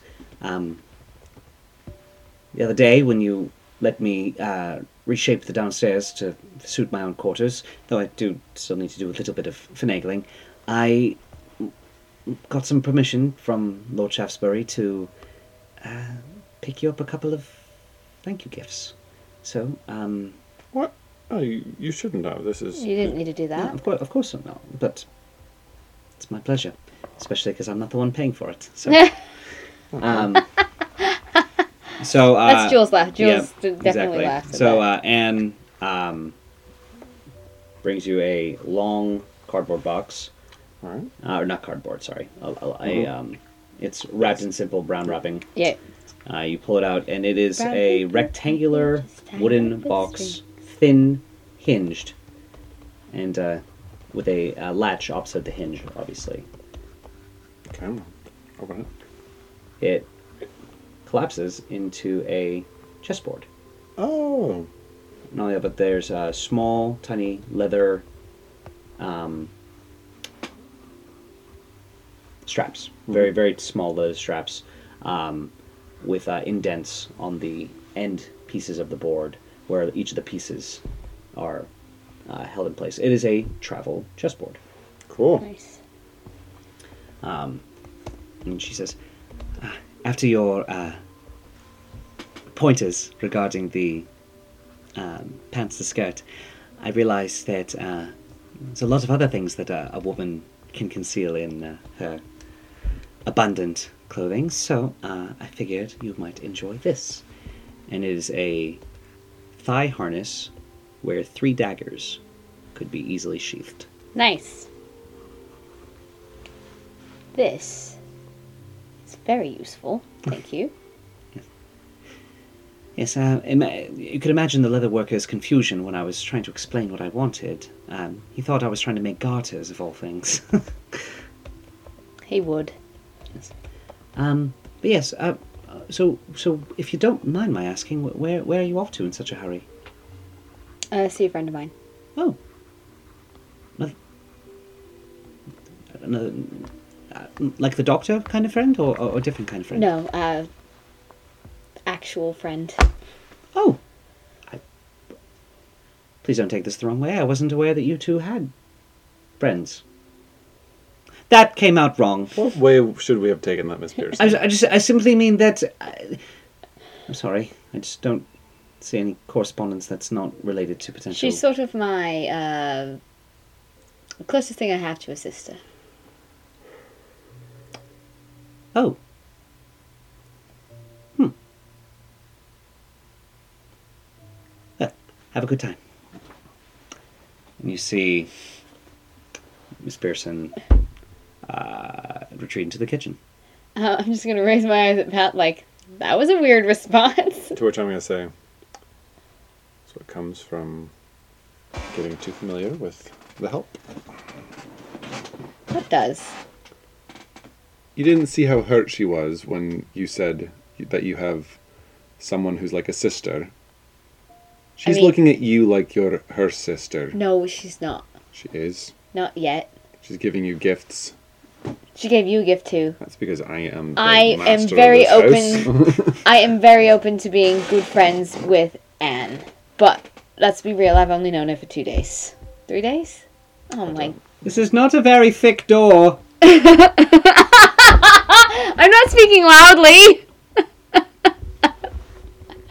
if you can hear that, then you should spend more time. Then we should have eaten in the study. I'm very fond of you, Anne.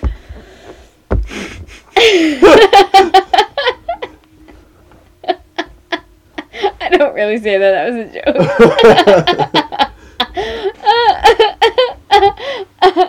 know your place, you stupid. You exit. this maid! She's driving me crazy. You exit to 17 Shaftesbury Avenue. Gosh, it's almost as if the, D, the DM put her there to just mess with you. Um, Let's be honest. Everyone in this campaign is there to mess with us. oh gosh, I wonder why that would be. So we're heading to the more swanky part of town. Yes, you are heading uh, north of Camden Town. Uh, northwest, to be specific. Uh, you can actually take the train to the West End station. And from there, um, you will make your way due west to Willesden. Oh, Lord. Actually, you can take it past the West End station. You can take it all the way to um, Station 168, which is in Willesden, which is just north of Brondesbury Park. It is a rather swanky place. of I, I town. spell Williston.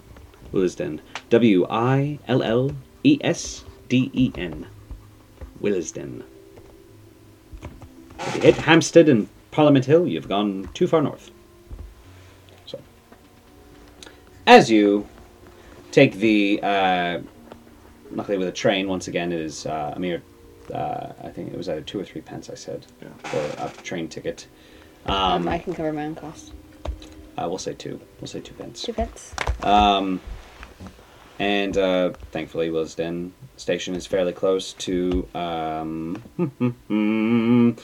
to uh, Portland Mews, the street upon which the uh, the city manor of the widow Alice Lane resides, and her young ward slash pseudo adopted daughter, Miss Isabel Lane.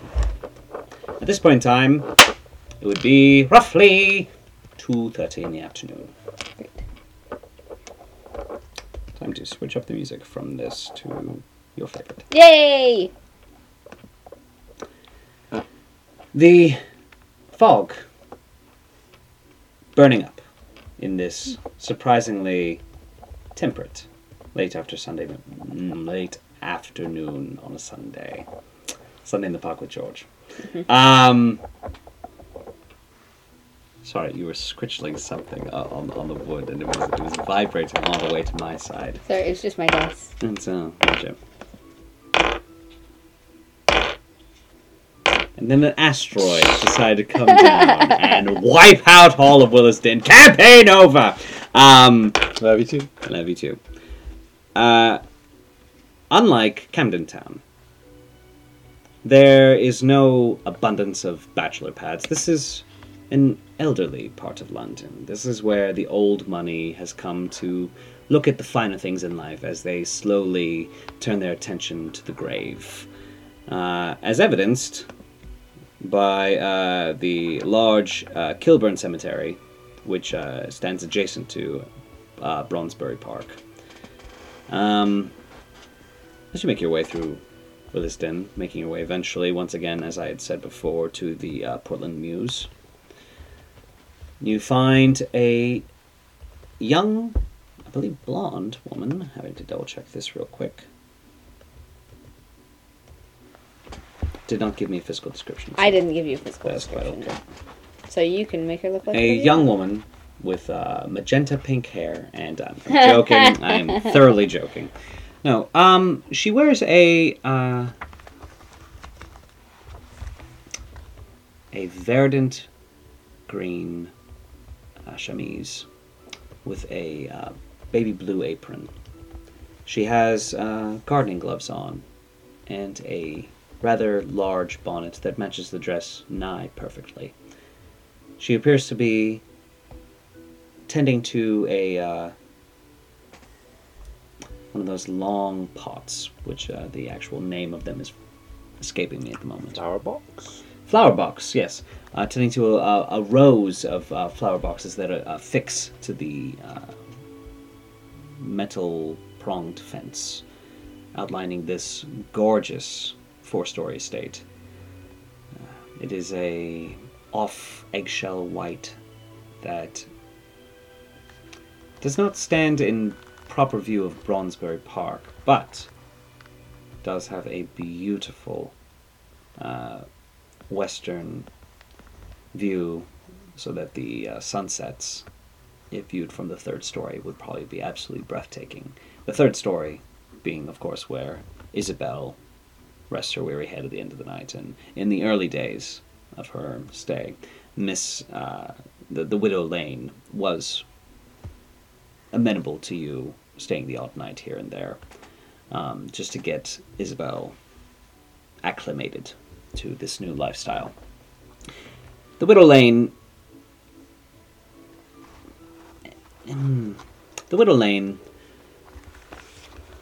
is perfectly aware of your past as well, Jules. And truly, it was only because of the nature of your, for lack of a better word, crime, that she did not take you in as well.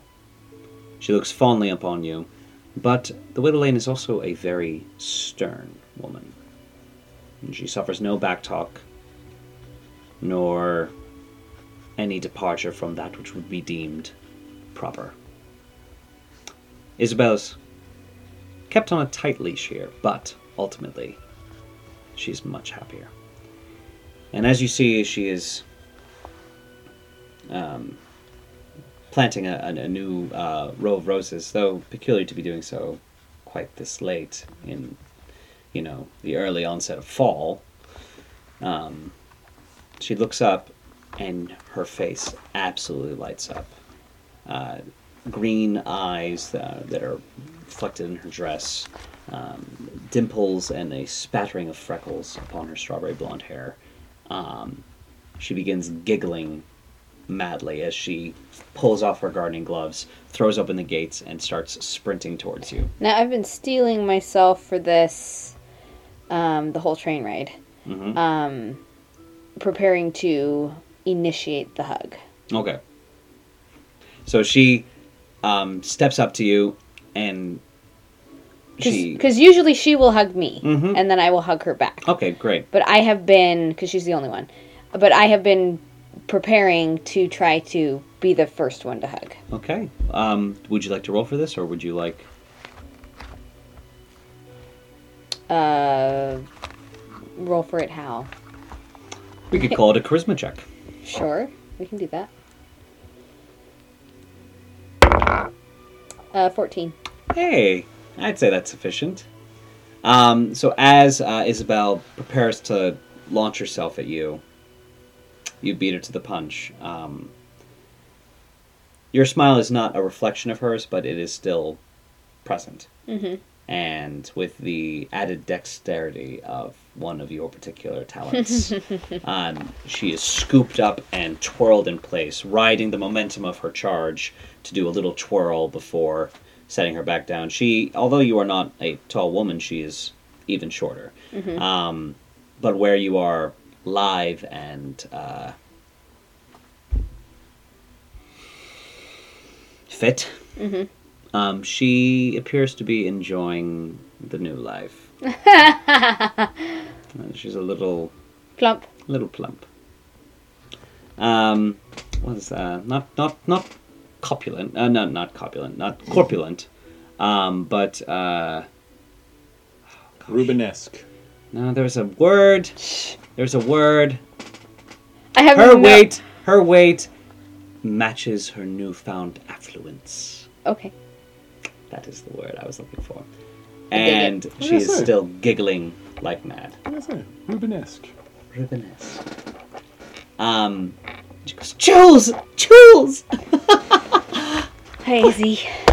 what, what do you eat? I... And she immediately kind of tosses back her hair in a, in a frilly, childesque manner and does a half curtsy.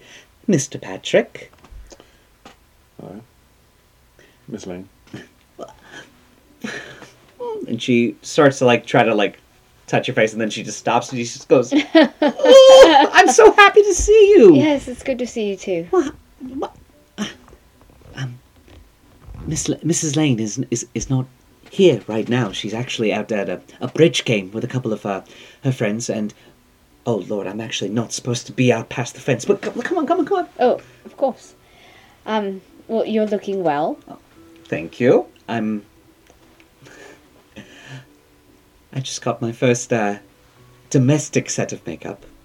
Oh. Yes, Mrs. Lane finally let me have some, and I will say that um, some habits were almost coming back, but uh, Mrs. Lane showed me the, the proper way that a lady of taste is supposed to do her makeup. So, if you like,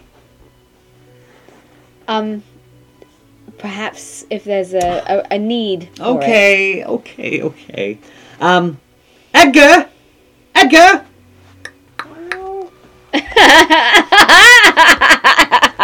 Dear. Miss Isabel and uh, a old gentleman. Um, think the old man from uh, the beginning of Aristocats. The slightly splayed out to the side white hair. Exactly. So not not Edgar from Exactly. Aristocats, No. but, But but his name is Edgar, but it's not that Edgar. Yeah, Edgar. exactly. And he's uh, yeah, I love him. um, uh, Miss Isabel, what is the who? Yes. fiddles around. Whoa, big bug eyes. Oh, Miss Jules and um, Mr. Patrick. Edgar. Gosh, gosh, I shall put a pot on, please. Miss Isabel, show them to the sitting room. Oh, sure they remember where it is. They come by long enough. Edgar, it's it's been at least three weeks. Three weeks too soon, if I say myself. He just kind of waddles his way over to the kitchen. Edgar, just because you're deaf doesn't mean we are. Hey! Yeah. You are shown to the sitting room of uh, the Lane household. Um, biscuits are provided. Um, tea, startling lack of coffee. And you and Edgar kind of almost have a moment of. before he turns his head and. He just looks at her. Yeah. We drink tea in this house. God save the Queen. God save the Queen!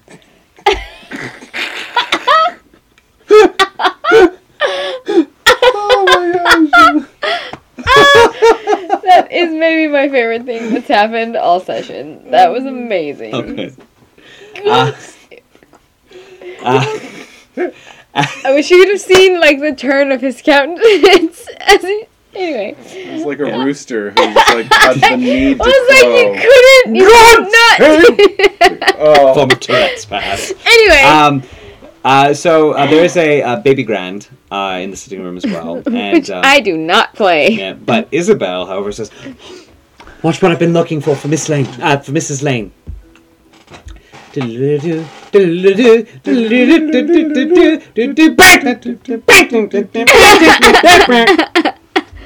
I'm still practicing. Sounds wonderful. Good job, Miss Isabel. Bit delayed there, Edgar. Hey. Um. So, I really am enjoying my relationship with Edgar right now. Um, uh, Isabel. Yes.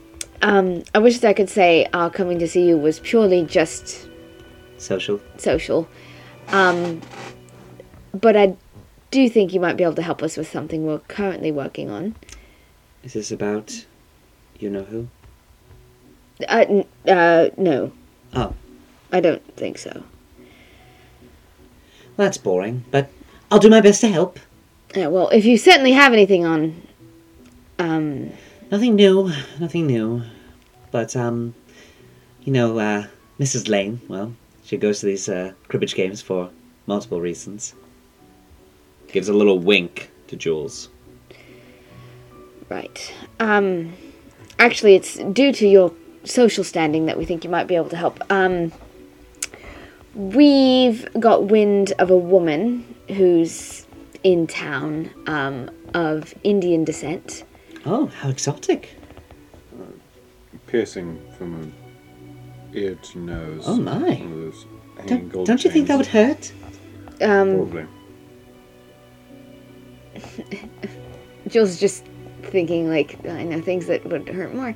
Um. Anyway, uh, apparently, um, she is either working for or staying with a lord in town. Um, when we saw her, saw saw her, Sora. saw her, um, she was very well dressed. Hmm. It seems that she's probably well connected, or at least the lord she works for is. Um, anyway, I just didn't know if you had happened to come across her at any event or had heard of who maybe she's staying with. Well, I would think that a woman of that description would bear a fair bit of notice, especially in the, uh, the higher rings. You do know how judgmental these ladies can be. Yes. They may be ladies, but they certainly aren't women.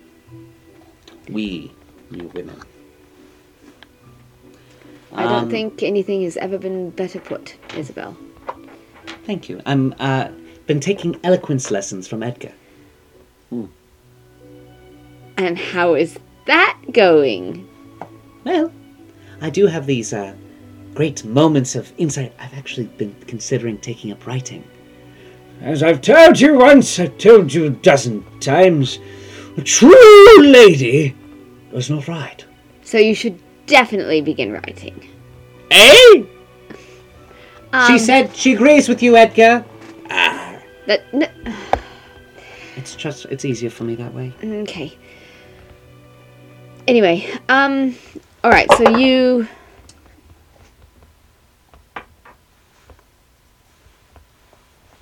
Okay. Um. So, a woman of Indian descent with nose and ear. Well, I, I can't say I, I've heard of anyone matching that description in the upper circles, but um.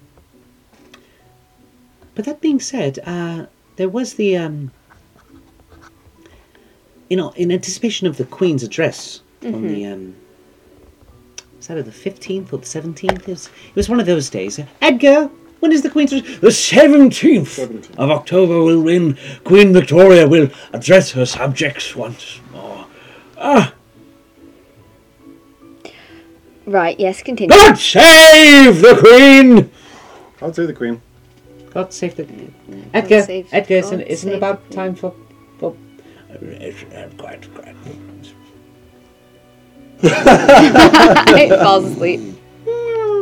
Um, she just kind of pulls up a little blanket to kind of just lay on him on the chair. I'll have to wake him up before Mrs. Lane gets back, of course, because uh, he's really not supposed to be sleeping on on the job, as it were. Um, but yes, uh, so in preparation, um, most of the emissaries have been called back from all the various corners of the empire for this for the Queen's address. So supposedly it's supposed to be quite a quite a large deal. So perhaps she's with the emissary from India. Per- exactly my thoughts. All right. So then here's my follow-up question. Then, um, I don't know how full your social calendar is, Isabel. Well, it's pliable, as Edgar would say. Do you know of any social events where we might happen to be that they might happen to be, if you get my drift? Ah, well. She gets a kind of like a conspiratorial look.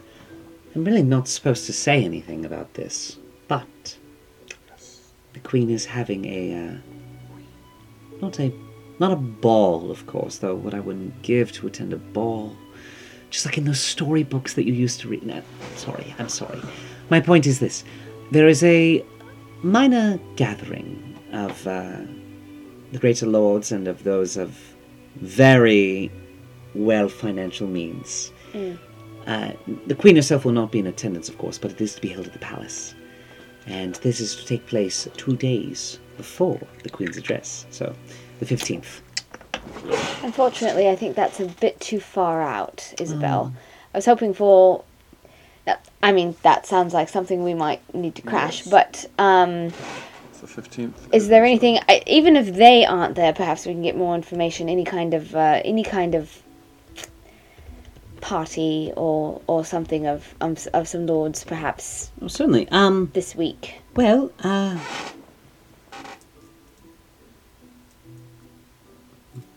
Sorry, one moment.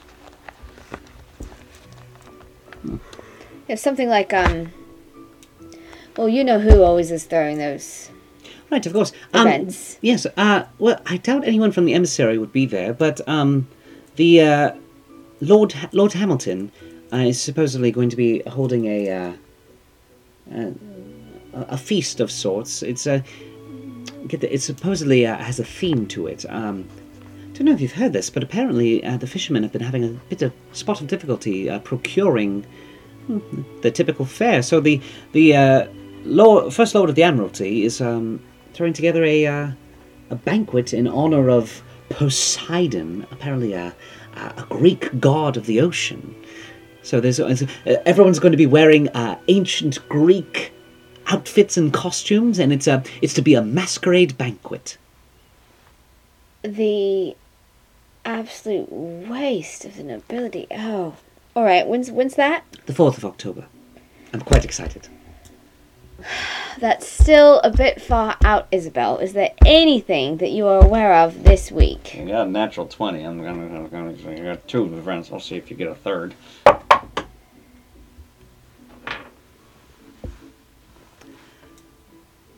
I'm I'm sorry. I'm, I, I I hate to disappoint you, Jules, but that's that's truly all I know of. Well, that's fair. I mean, that that's great, Isabel. Oh. Um, I was just hoping Why do to. I feel like it's not actually great? Because we need an event to be able to. Uh, I mean, not necessarily. with I was. these People. Yes. You could always try going straight to the embassy. Suppose that's true. It's just a bit direct, and this woman um, Might might recognize us. Oh. Oh. Well, um. Unfortunately, I, I'm, And by might, I mean will definitely recognize us. Jules, I'm terribly sorry, but I, I, that's all. That's all. That's all Mrs. Lane has for me on the on the social calendar. That is all right. Uh, all right. So the the ball will be held two days before the uh, Queen's address. Correct. The ball that's not a ball. Right. The ball that's not a ball. Um. So and and October fourth. Fourth will be the uh, Poseidon banquet. Where's that? Oh, I could probably procure you some uh, some invitations. Let's go ahead and do that if you can, because if we can't do anything before then, at least we have that in the pocket, as it were. Uh, that's on the fourth. Yes. Um, it will be held on the shores of Fulham, right on the Thames. Uh, uh, on uh, Wandsworth Bridge. The entire bridge will be taken out of commission for uh, the the banquet, and I believe that the uh, victuals will be provided by um, a, a rather garish place known as the Flask. It's very exciting. It's been quite some time since I experienced um, meager fare, I think is how Edgar would put it. We simply called it food, though. We did. The flasks are. It's the name of the what? Flask is the name of the uh, the Caterer. caterer. Ah.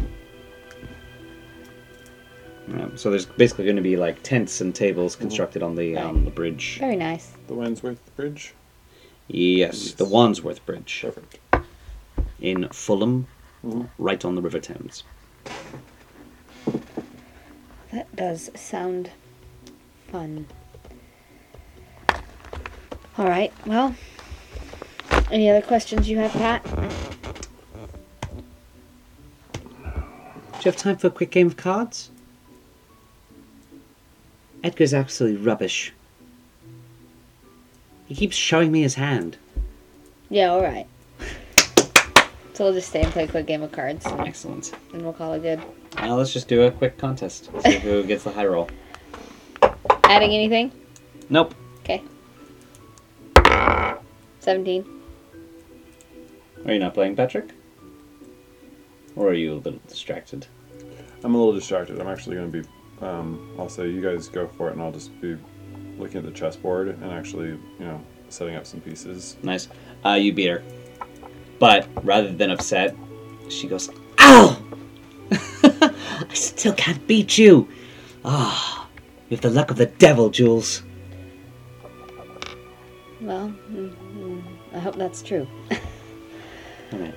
Well, thank you so much for visiting, and I'll be sure to have those uh, those uh, invitations sent along to uh, 17 Shaftesbury uh, the moment I'm able to win over Mrs. Lane. But she can't say no to me. Um, and Isabel, if you hear of anything else, um, any Of other course.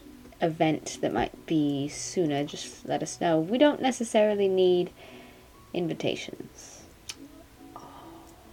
Jules, you have to take me along on your adventures sometime. It gets dreadfully boring here. I'll see what I can do. Thank you. She goes in for another hug. Um,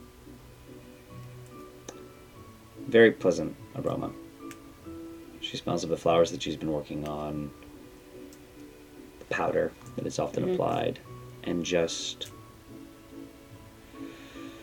There's that energy that people who are always in the sun just emit. It's almost like being in front of the sun yourself. Mm-hmm. And while that may be disconcerting to one who thrives in lurking, from her it's pure pleasure and comfort. She pulls away and she goes, Edgar! Take her! Oh! Miss Walker and Mr. Patrick. What uh, an unexpected pleasure. What can I do for you today? We're just leaving. My hat. Of course, of course.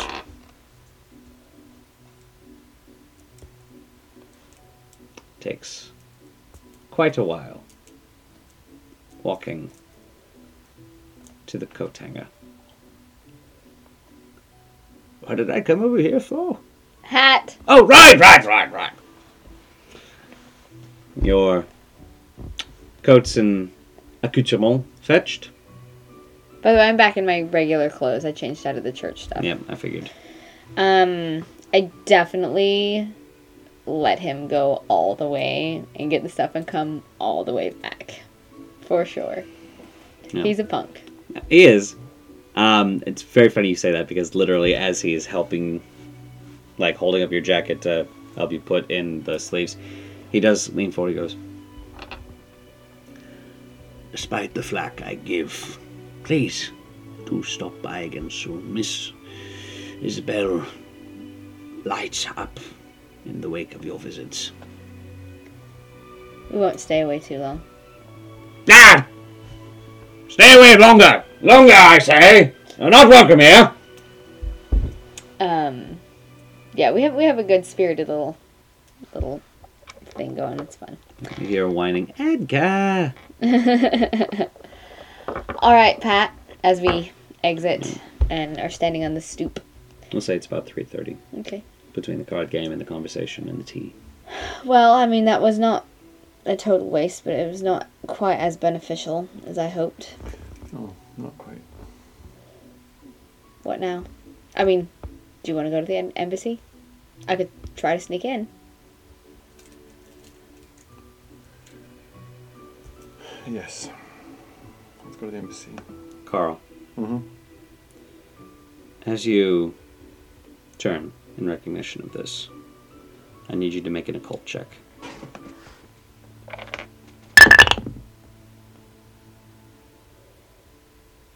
It's only a 11. 'Cause It's a plus 2, right? Yep. Yeah. I'll hand to beat a 10. Oh, good. Ooh. Jules, you may also make an occult check. Okay. 13. Perfect. Jules, I don't suppose a perception check would have worked as well, but it's That would be suffices. 16. Yep. Um, your hand starts to get a touch warm.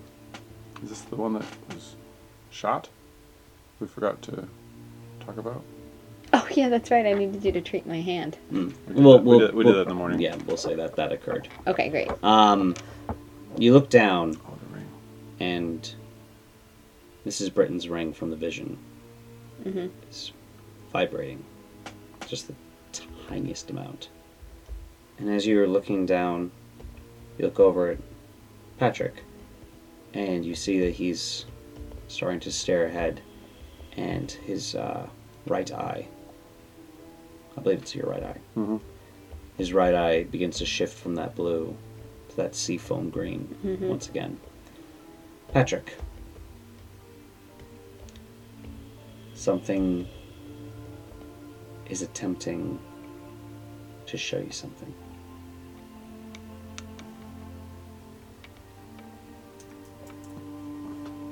Do you accept or do you resist?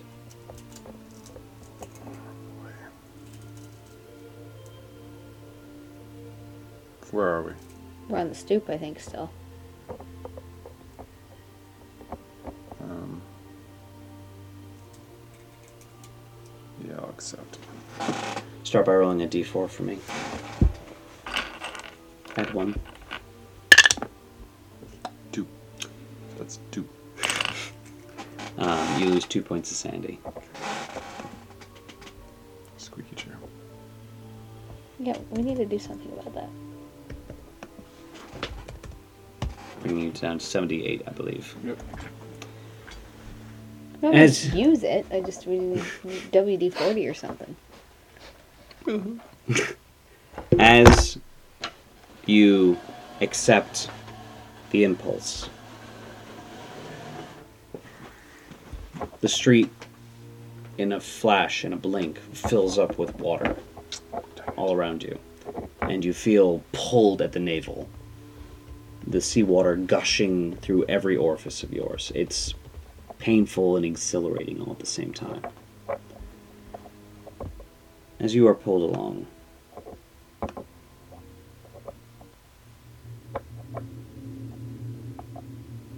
Is Jules in this too, or is she? Oh, we'll get to that in just a moment. Dang it! Oh, again. Truth Seeker.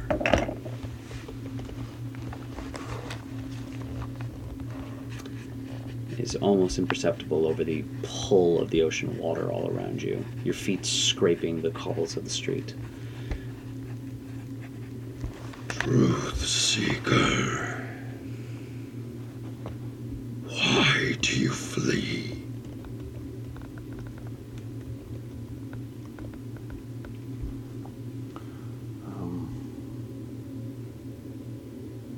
So I haven't fled. If I can, I don't know. You can. Okay. So I, ha- I haven't fled. And yet, others march in your place.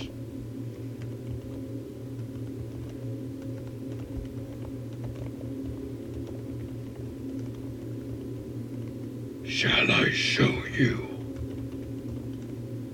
what you have condemned? Dang it.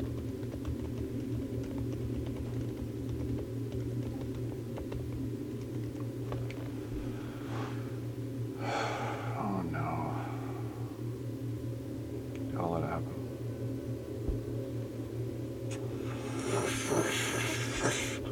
Pulled up through the air, overlooking this subaquatic London.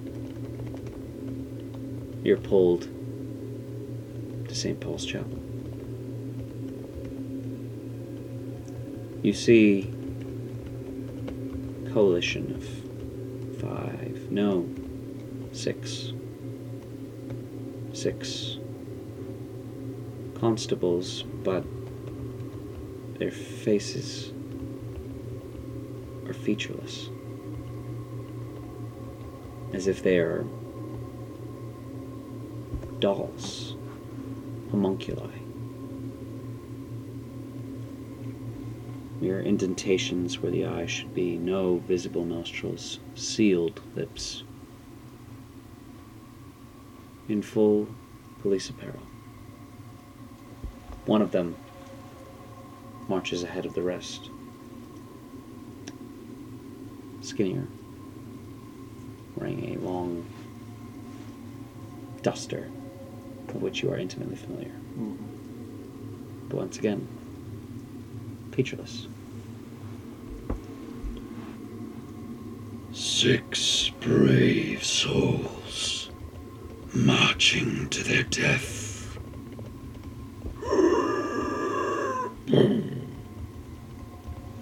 The six figures enter the chapel.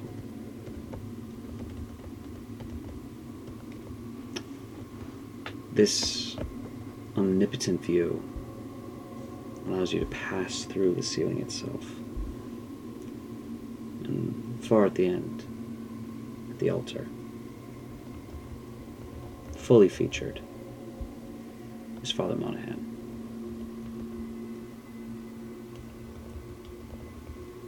Well, gentlemen, what can I do for you today? Quite a number of you. Hmm. Have you come for confession, perhaps? As mother had been made the priest of Torgo. He has now to lay down and surrender to his. Speech of the dolls is muffled, without any indication as to identity. You see Monaghan crack his neck. He goes, No. No, I don't think I will.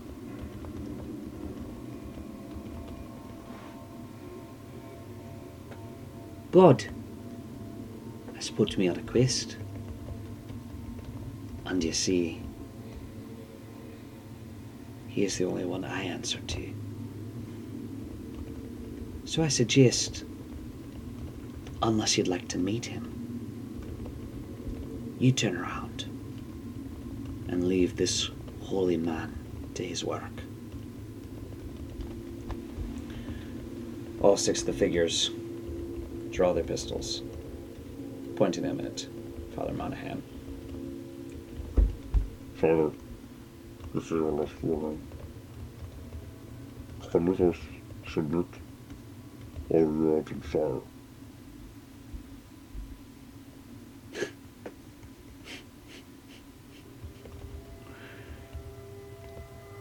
Lord, forgive them.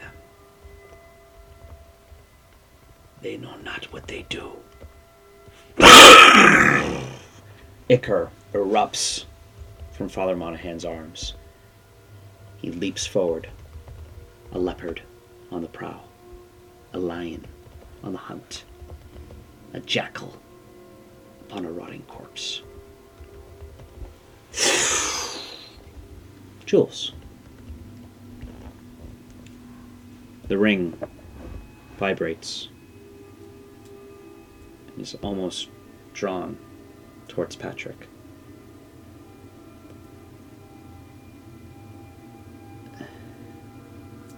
It seems that it is either warding or being drawn to something. Mm-hmm. You can either accept its course or you can resist it. The ring is from Mrs. Britton, Correct. And it's meant to protect. Um, so I will follow what the ring is trying to do. The ring leads you to place your hand upon the side of Patrick's face, particularly on the right side. Okay.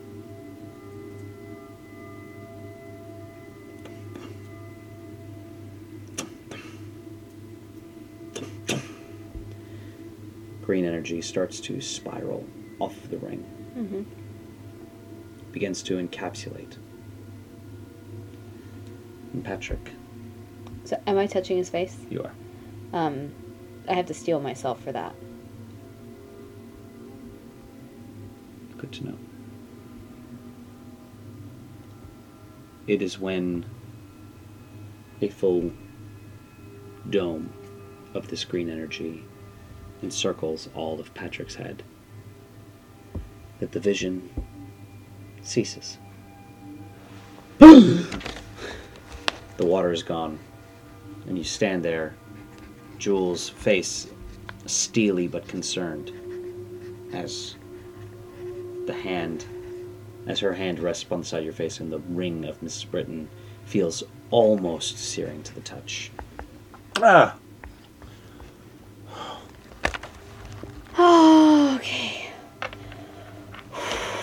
Um. That's good to know. Um. Let's walk. Yes.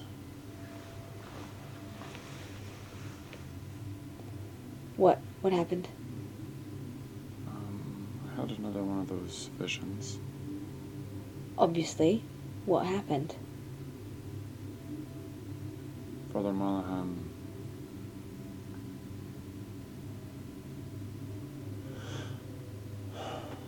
Is killing all the constables that I had sent. If that's real. What do we do? Can we go stop it? Is that a future event? No, it's right now.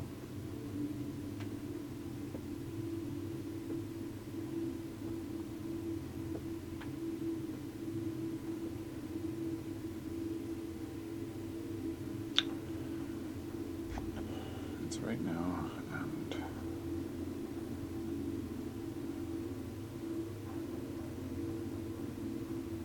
if it's real.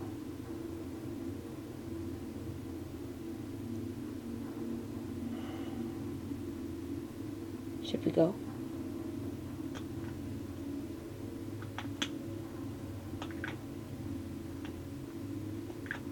Yes. Let's go. As the two of you make your way to the train station, steeling yourselves for what awaits you back at the side of St. Paul. The afternoon sun starting to begin its lazy descent into the western sky. The rhythmic thrusting of the pistons upon the train offer no comfort in their speed. For if this vision is of current incarnation, six men are dead, or about to be. But if there is no truth to this vision, how does that affect the veracity of others? At this point in time, you're not certain which would be worse. And that is where we will end tonight's episode of Dark Was the Night. oh,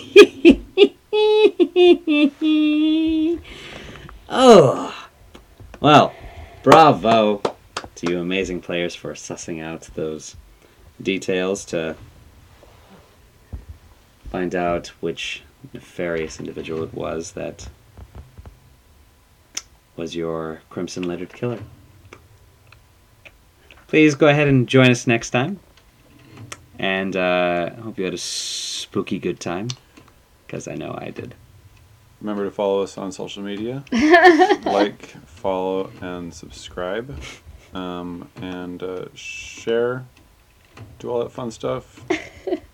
He's so morose right now. He is so Patreon, morose. our Kickstarter for the He's also animated just a liar. for, the, for the animated series We of don't Animated series. we don't have any of It's our. Kickstarter. This would be this would be a little terrifying to animate if I do say so myself. But uh, I know I'm drawing it. thank you guys so much and have a good night.